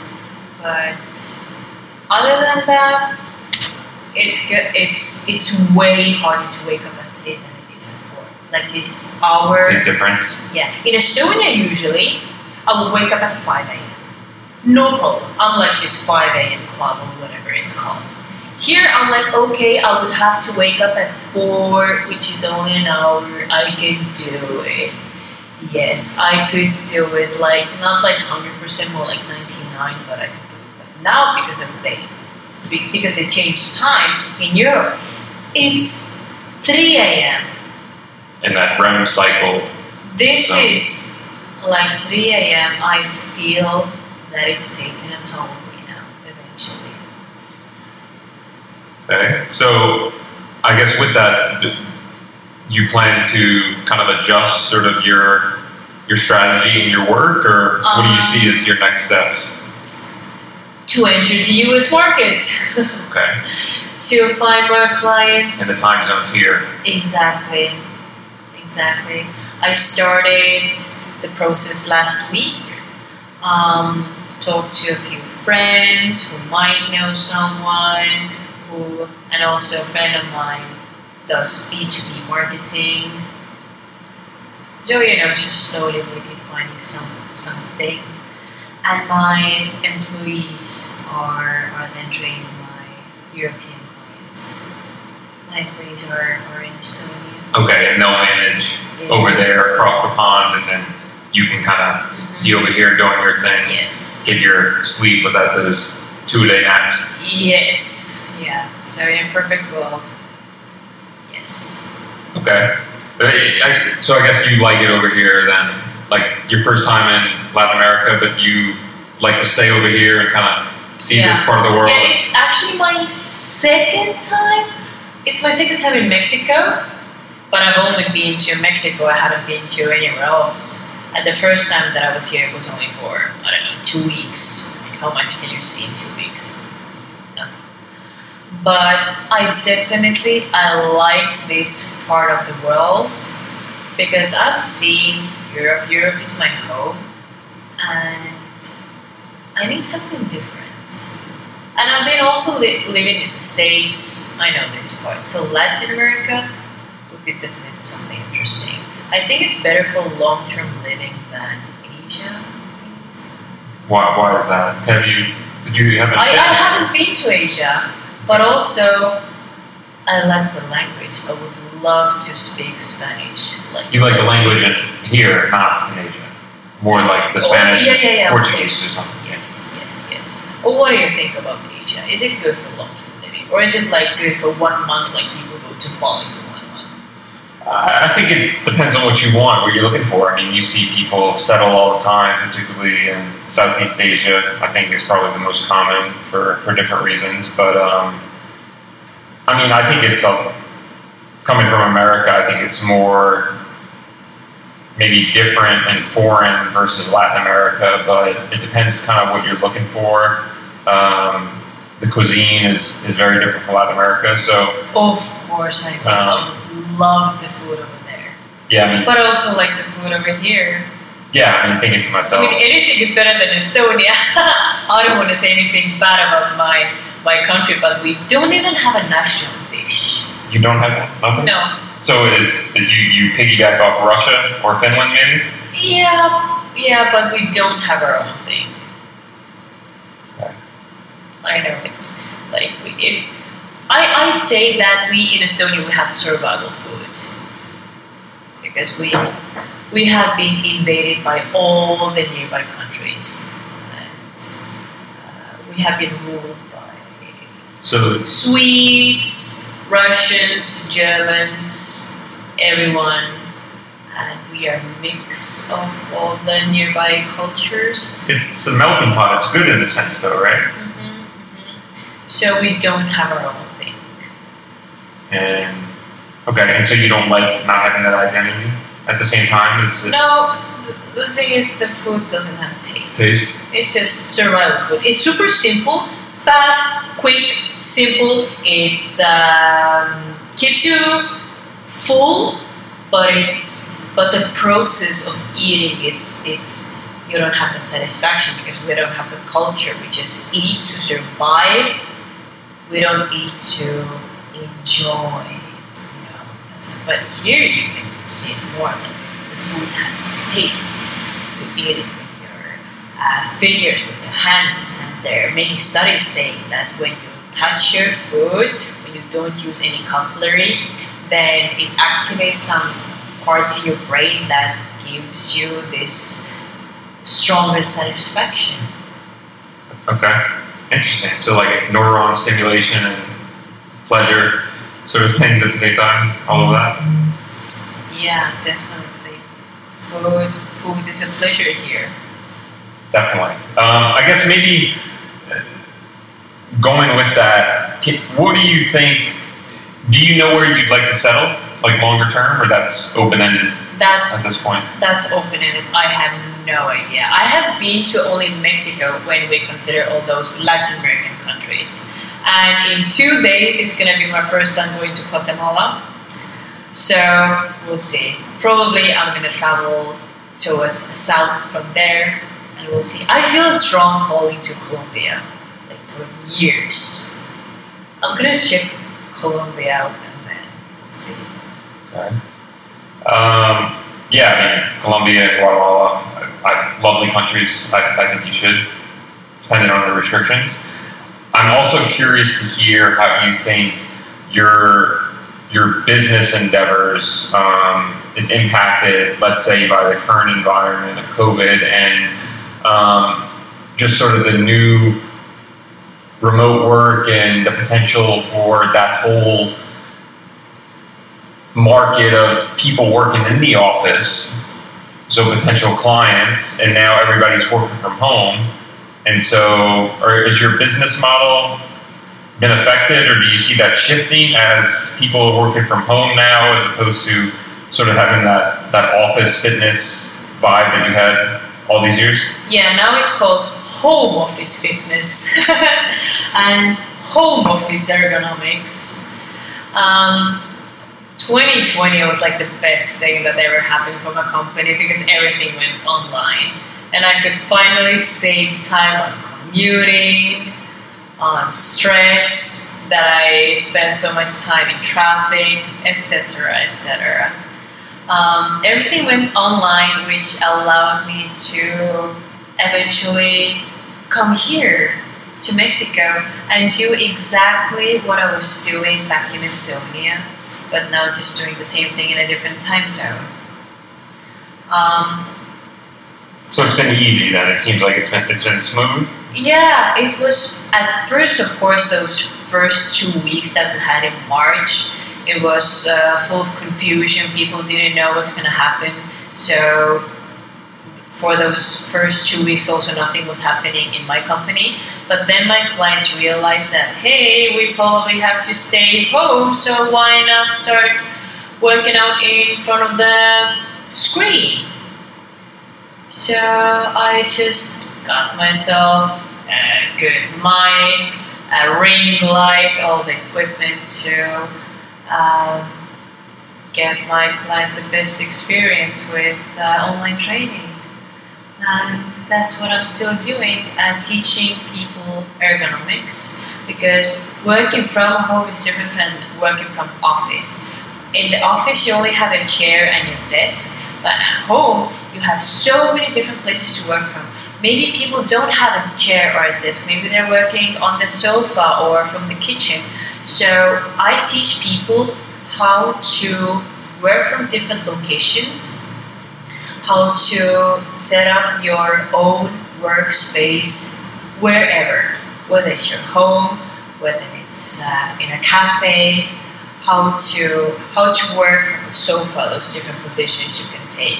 Like I try to teach people how to be creative because what is important is to switch the positions, sitting, standing, etc., or locations also, whether it's a sofa, whether it's kitchen table, whether it's uh, ironing board. Um, Okay, so that's what I'm doing. That's what I'm focusing on. that's awesome. And I'm curious, has the arm wrestling sort of championship belts led to you kind of you know showing your skill set and, and your how that can translate to your your business world and how people can I mean, it's always a fun fact to mention that, hey, I'm actually the strongest uh, woman in Estonia. Um, but I don't know, maybe yes, maybe no. like you being you know a, a female It's just another way to intimidate guys. Right. Has that been like difficult sometimes? Like you being like a woman in the fitness world, like trying to, you know, um, go into like markets that maybe are viewed as like maybe men should be leading, or not necessarily. oh, when it's in fitness world, then definitely no. Then definitely. In fitness world, we are all strong, we're all great, amazing, nothing there. It's more like when I talk to people who don't do any kind of sports, then this is where we They assume then that the male is the way, or the only way. Yes. then this is where things are kind of you know awkward and weird. But I'm mostly I'm trying to be as chill as possible and you know stay stay out of it. Got it. Okay. Um, no, that's amazing, and um, yeah, I'm glad to hear that it's been a, a smooth transition and um, even better with more creativity and options in the, the home environment as opposed to the office. Yeah. Where do you feel where you can focus better in an actual office, home office, or cafe or somewhere else? I think it depends on like what I'm working on. Um, I mean, both in school and in work, I've always kind of liked that separation of personal and professional environment, and I think people kind of strive to have that in the whole remote workplace too, so that you don't blend the you know your home life with your your work life, and so I think that's the challenge, and people are I think claiming that they're working a lot more um, now that things are remote than before. They're working more um, because they don't have that separation.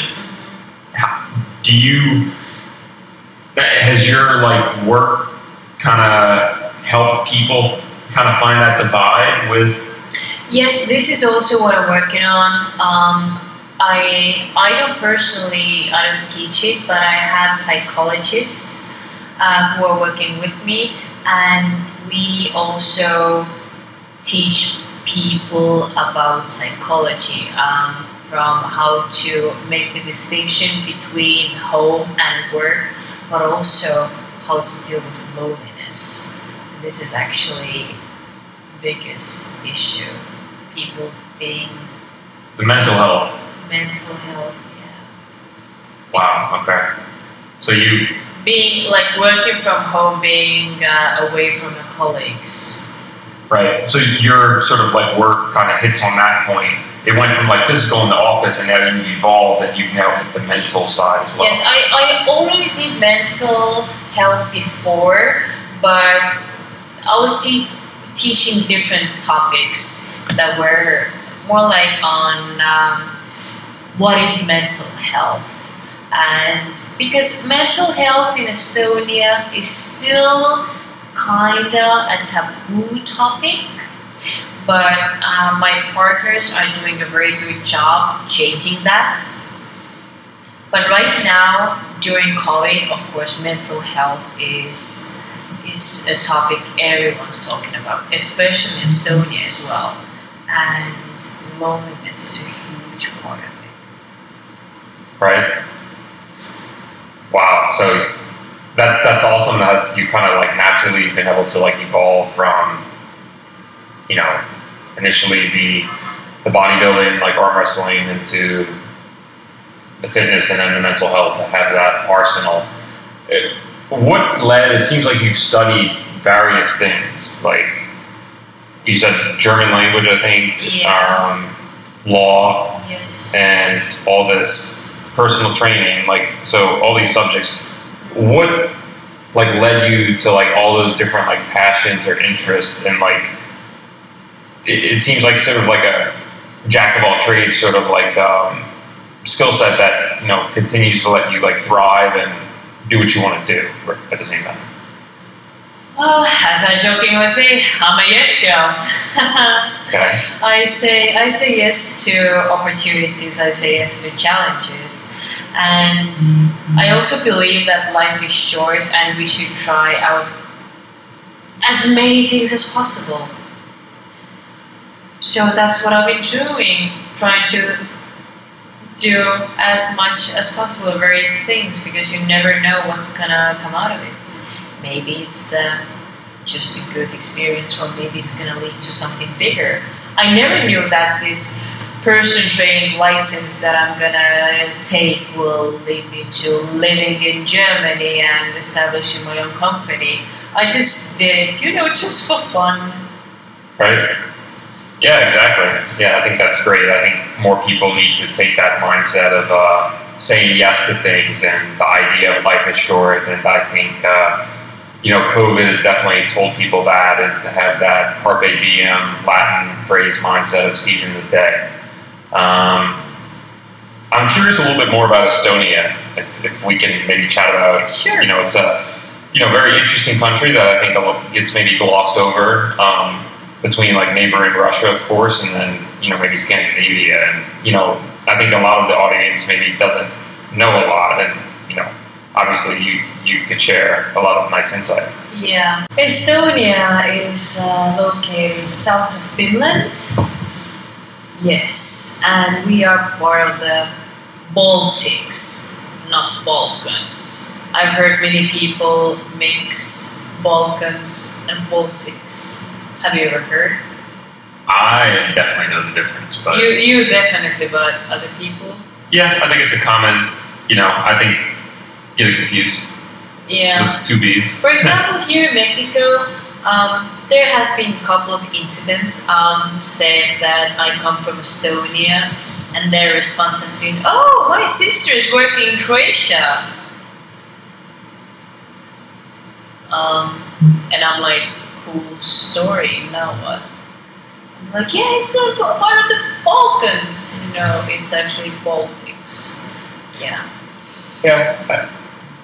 So, anyways, long story short, it's totally fine because we are a small country. Very small country, only basically a million people. But we have, fun fact, the most startups per capita. We have even more startups per capita than Silicon Valley does. More than Israel? Yes.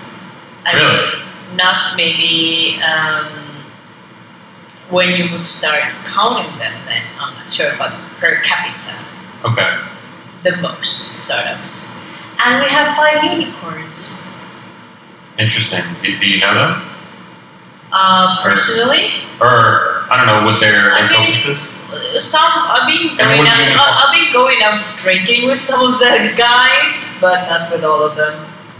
Maybe some of our listeners won't know what a unicorn is. Do you mind? explaining? Yeah, sure. So unicorn is this bisexual woman. Sometimes. Uh, yes, so Unicorn is a startup company whose market value is at least 1 billion. Exactly. Okay, and you guys have five of them for Yes. being a small country. That's pretty impressive. Yes. And actually, the first and the most famous is Skype. Really? Okay, I don't even think I that kind of flew under my radar. I didn't You realize. didn't know that? I didn't realize it was uh, Estonian. Yes, Skype is from Estonia. Wow. Well, everybody knows that. Yeah, Super exactly. Uh, but uh, not everybody knows it's actually from Estonia. The others are Playtech, TransferWise, now also known as Wise, Bolt, and Pipedrive. Okay. I think out of the ones you mentioned, Bolt, you know, at least for me personally, rings Mhm. a bell the most. Um, definitely more European, Yeah, but and African. African too. Yeah, I don't think it's really touched the the American markets, But, But, uh, but, but they are but it's known for sure. they are the biggest competitors um, To to uh, Uber. Uber, of course.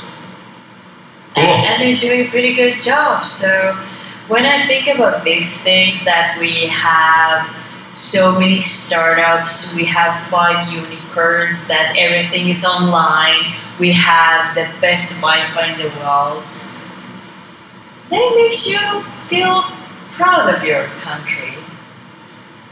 Certainly, and but then here we are in Mexico, and you're looking to put your roots more in Latin America than back home. Yeah, but also I don't believe that we are plants. That where we were born and where we grow up, that we should necessarily stay there for our whole life.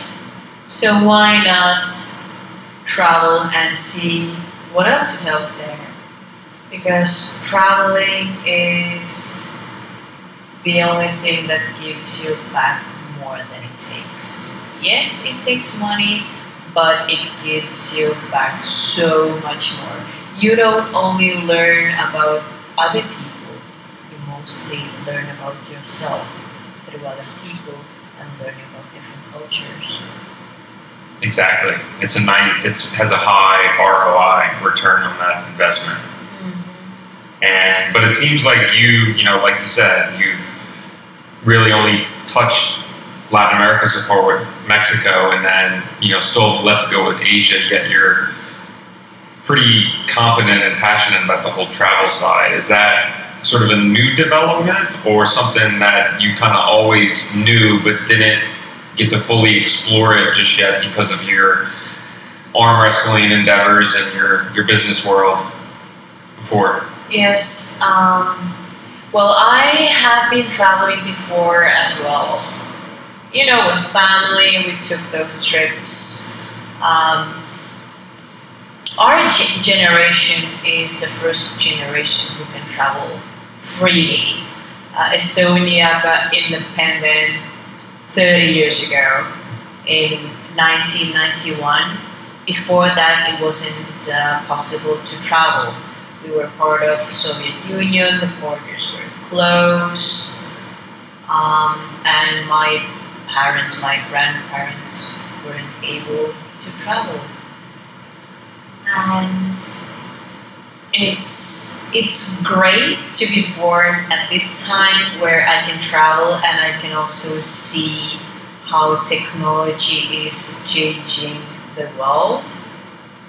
Um, and also the fact that I'm traveling right now in 2021. And as a woman, like that's gotta be, yeah, you know, I think that's you know intimidating to a lot of uh, women out there, um, just with the dangers that can come with that, and maybe your your blonde hair is a is a target more than most. I know, to be honest, that's that's the number one reason I haven't been to Latin America. Many friends of mine have told me that because of my looks, I can't go to Latin America, at least not alone. That I have to have someone with me, or I should dye my hair at least if I would like to travel alone, or I don't know what to do with me. And this has kind of hold me back from traveling through Latin America, but What do you see now? Now that you're here, and do you think there's some truth to that? And what would you say to women out there that maybe you're scared of exploring places, kind of like you've done now, and you know, solo in that regard? firstly, um, every country can be dangerous if you if you are being stupid and not keeping eye on your stuff or getting drunk or walking around town when it's dark. Uh, just the odds of happening is greater in this part of the world, maybe Latin America, to a blonde girl, but but it's possible everywhere. So when you are behaving well, you are not getting shit faced, then it should be good. Of course, knowing the language helps a bit. I have studied Spanish. Well, I actually started during the first lockdown, and it has helped me a lot. A lot. And you think you will continue to push forward, it seems, into the neighboring countries, um, Guatemala, you said, Colombia, Peru, and so that sort of fear and initial hesitation is kind of taking a back seat now that you feel more comfortable with the language and have your wits about you. Mhm, Of course, because why it's dangerous for us, I think, is because they see us as rich white people who have money. So when I know how to hide my money or or not walk around with my handbags or my fancy phone in my hands, it should be good. True. And I guess do you do you think that you know Mexico, like let's say in general, is is actually more dangerous than a lot of places that you've been in, in Europe up to this point? Um, actually, the most dangerous country I've been to is Canada. Just because I happened to be in the wrong place in the wrong time. And just it it was just all that it takes to give a false impression on a country because Canada is just amazing country with friendly, Friendly people. Exactly. I just happened to be in the wrong place, wrong time, and this is so far the most dangerous country that I've been in. And it can happen to any country. It can happen in Mexico, it can happen in Estonia, anywhere. It doesn't matter. Yeah, yeah, I think that's something to keep in mind, and I can I can definitely relate to. Back when I was first exploring Europe, it was Finland where two guys tried to jump me, and um, you know probably one of the safest um, countries, at least viewed wise. But uh, you know I was just a newbie traveler and uh, too busy taking pictures, and you know had to had to make a run for it. You never know.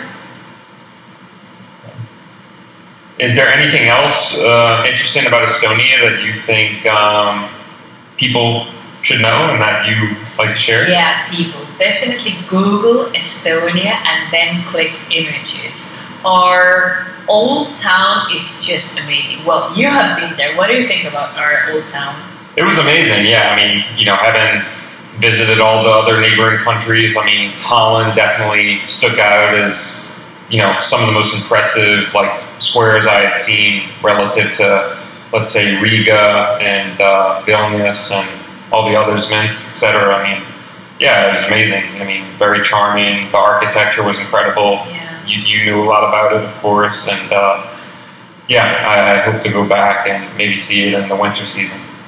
I just love the architecture in Tallinn. I have actually studied it and I was so into the architecture. And our old town is full of uh, legends. Did I also tell you about the legends?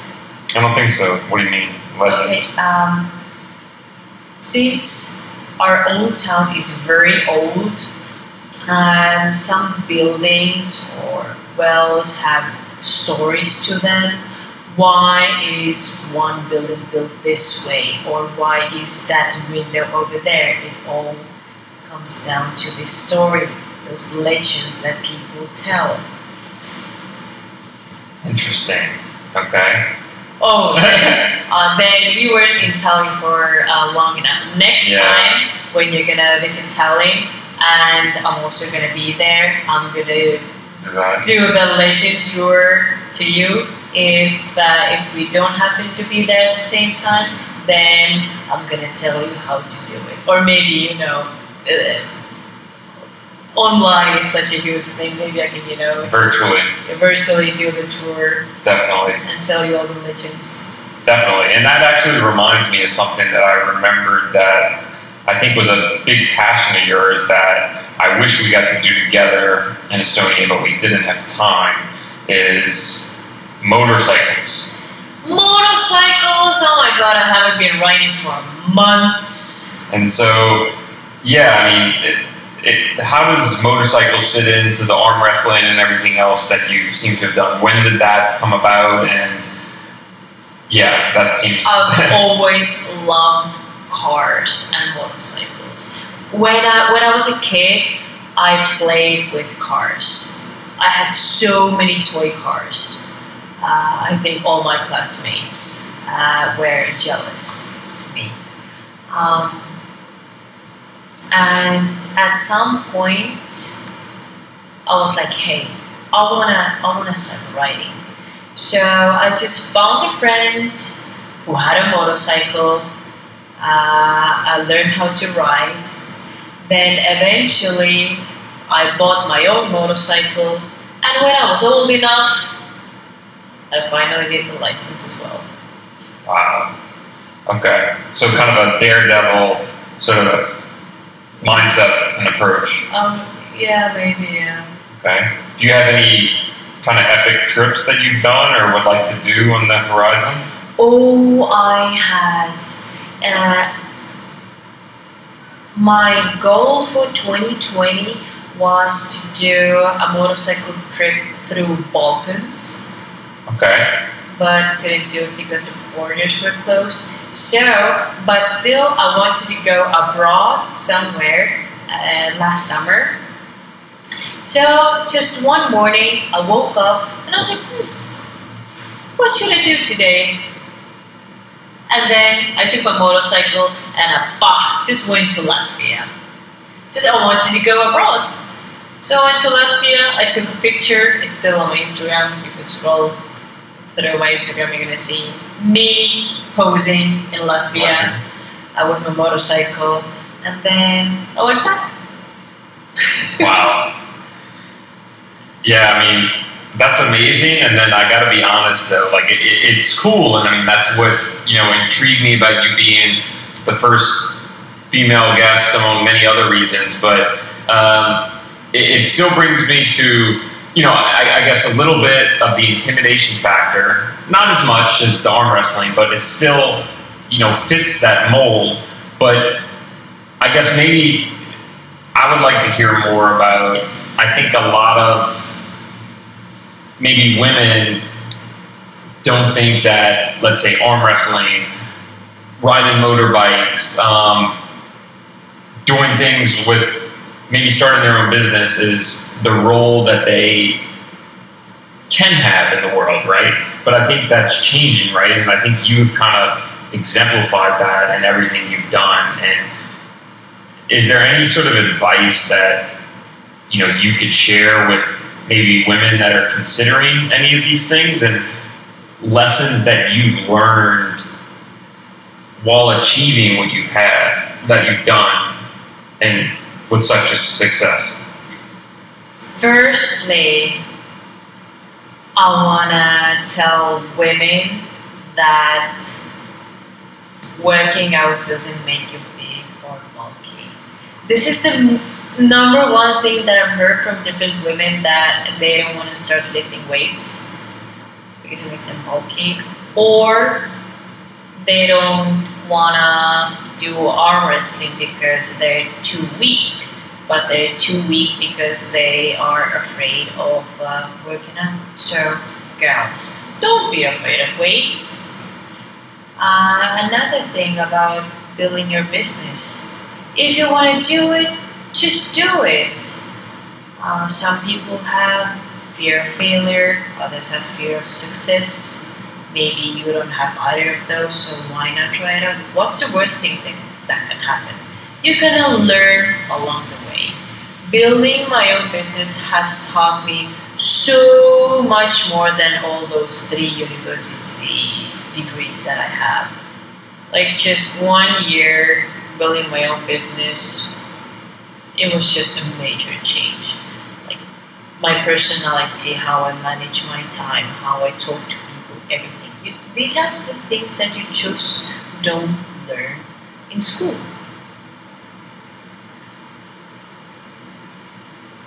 right and, and how maybe you know with those amazing experiences and new perspectives I'm, i want to go back to like the dating and how it relates to men how have men generally responded to you being an arm wrestler you ride motorbikes you have your own business as it relates to fitness um, i've even alluded to the intimidation that comes with that what's been the perception that men have thrown at you generally out of curiosity. I would say it's the best filter I could ever have.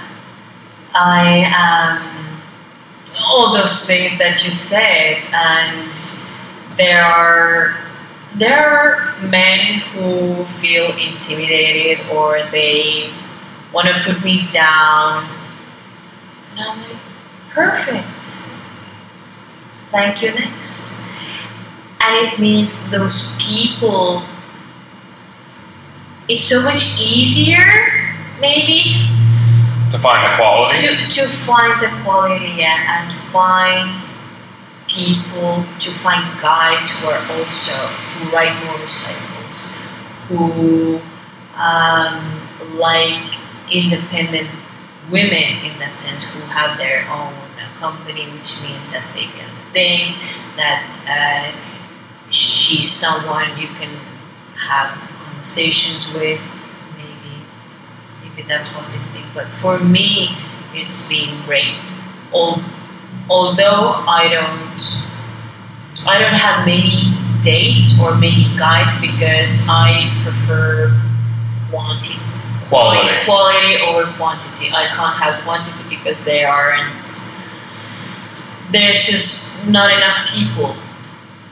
Certainly, but you, you there's still enough in of the quality where you know you can be selective with who you sort of are interested in and pursue, and it's not like you have had this um, this go getter yes mentality, and that's sort of um, handicapped your your love life or your your relationship world. That has not been the case. It's only sort of elevated your focus to the cream of the crop in your your view. Yeah, yeah. So I have just said no to bullshit, and I only say hello to quality, and doing that leaves me so much more time to myself. If I would prefer quantity, or if I would, um, if I would say that okay, um, let's lower my standards. I wouldn't have enough time for myself. And why is that? You think? If you if you focus too much on dating, you eventually lose yourself. But if you focus on yourself, then the right people will come. You find what you usually find things maybe when you're you're not seeking it out. Yeah, yeah, that as well. But also, being yourself attract um, attracts certain people into your life. You start attracting people. You attract what you think. Yeah. Certainly. Yeah, and I have met so many amazing people. Um, when I when I know exactly what I want or who I am, then these are exactly the people that I'm attracting into my life. If I'm feeling shit, then I attract more shit. But if I think great about myself, then I also attract better people. And another thing, uh, you earlier you asked like what that what's the message or what should women maybe know or Right. what they should focus on. I also think that we should be asking more questions, more questions uh, from ourselves. What do we actually want? What we don't want? What are our goals? And not be affected by the society. Not like falling in line to what society wants you to behave in such maybe a certain role. Exactly. Exactly. So, so the uh, example that I told you about earlier about how I thought I knew what I wanted, but now five years later, I'm so happy that I'm not where I imagine myself being because it was just society. But then I started asking, what do I really want? Who, who I really am? And just being, and just accepting yourself that you don't want the things everybody else wants. And that's totally fine. And we all, we cannot be alike. If everyone would be alike, if we, if we all wanted the same things, if we all like the same things, the world wouldn't be what it is right now. And it'd be boring. It would be boring. Yeah. So I just want to everyone to think about what do they really want because some decisions they can't be reversed anymore. And everybody in the end should be happy with all the decisions. Exactly. Um, yeah, I mean, I think that's a that's a great maybe note for us to you know wrap things up and end on. Um, uh, I guess maybe one other quick sort of curious question uh, I'd like to ask is it relates to arm wrestling. Um, if there is a maybe anyone in the world, dead or alive, that if you could arm wrestle, who would it be? Out of curiosity. I want to do it with the world's strongest woman in my weight category because I want to get her place. I want to get to, I want to get to be the number one in the world. Okay, so that, that that's who it will be, and you know who that person is, etc. Well, it changes every year, but Mhm. whoever that is in that year that I want to get that ranking to be the strongest woman in the world. Amazing, but but you think like like you said that that takes time in the, the arm wrestling competition world. It takes years of Years training the muscles, and you're training. you're like seven or eight, if I remember right. Yes. Okay. So a couple more years, hard work, hard lifting, wrestling with men. It should be good. Awesome. I think that's great. Um, yeah, I uh, I think that's a great you know fun note to end on, and uh, I think this has been an amazing first episode for myself, and I think you have been the first female guest uh, for this podcast uh, as you know a perfect example of what um, you know I think women can can can look for and strive for, and um, it's been great. Um, so with that, I you know appreciate you for your time today, and it's definitely been a lot of fun, uh, mixed in with some uh, Pisco shots, and who knows? Um, hopefully, you know we can connect again down the road, maybe in another country after. Who knows? Maybe, maybe in Asia, maybe in Africa. I don't know. We have like different parts of the world to go. Yeah, exactly. So I mean, you know, I never thought maybe we would be meeting again here in Mexico, but then here we are. And, uh, Exactly. Man sieht sich immer zweimal im Leben. you never know where you're gonna see each other again. Exactly. And that, was that that German proverb? It was a German Okay. proverb, yeah. Sounded like it. Okay. Well, yeah. I mean, I guess um, you know to end things off, is there a good way for listeners to maybe connect with you um, if they'd like? Yeah, so if you guys want to see my workouts or just cool traveling pictures, Instagram is the place. It's uh, my name, Susie Starts with number five instead of S. Um, you can probably find it in the show notes. It's hard to describe my weird name, which is American actually. and um, also my company uh, is uh, firmafitness.ee. If you want to see what I'm up to, that's that's basically it. Awesome. Well, yeah, we'll definitely include all of that in the show notes. And, um, you know, this has been a lot of fun, like I said. And, uh, you know, I'm so happy that we were able to do it and lucky that we crossed paths here in Mexico. And, uh, Um, I'm so happy and lucky as well. Thank you so much yeah, for thank, the invitation. And hey, let's continue drinking. exactly. All right. Well, thanks again. And, yeah, that wraps up episode 14.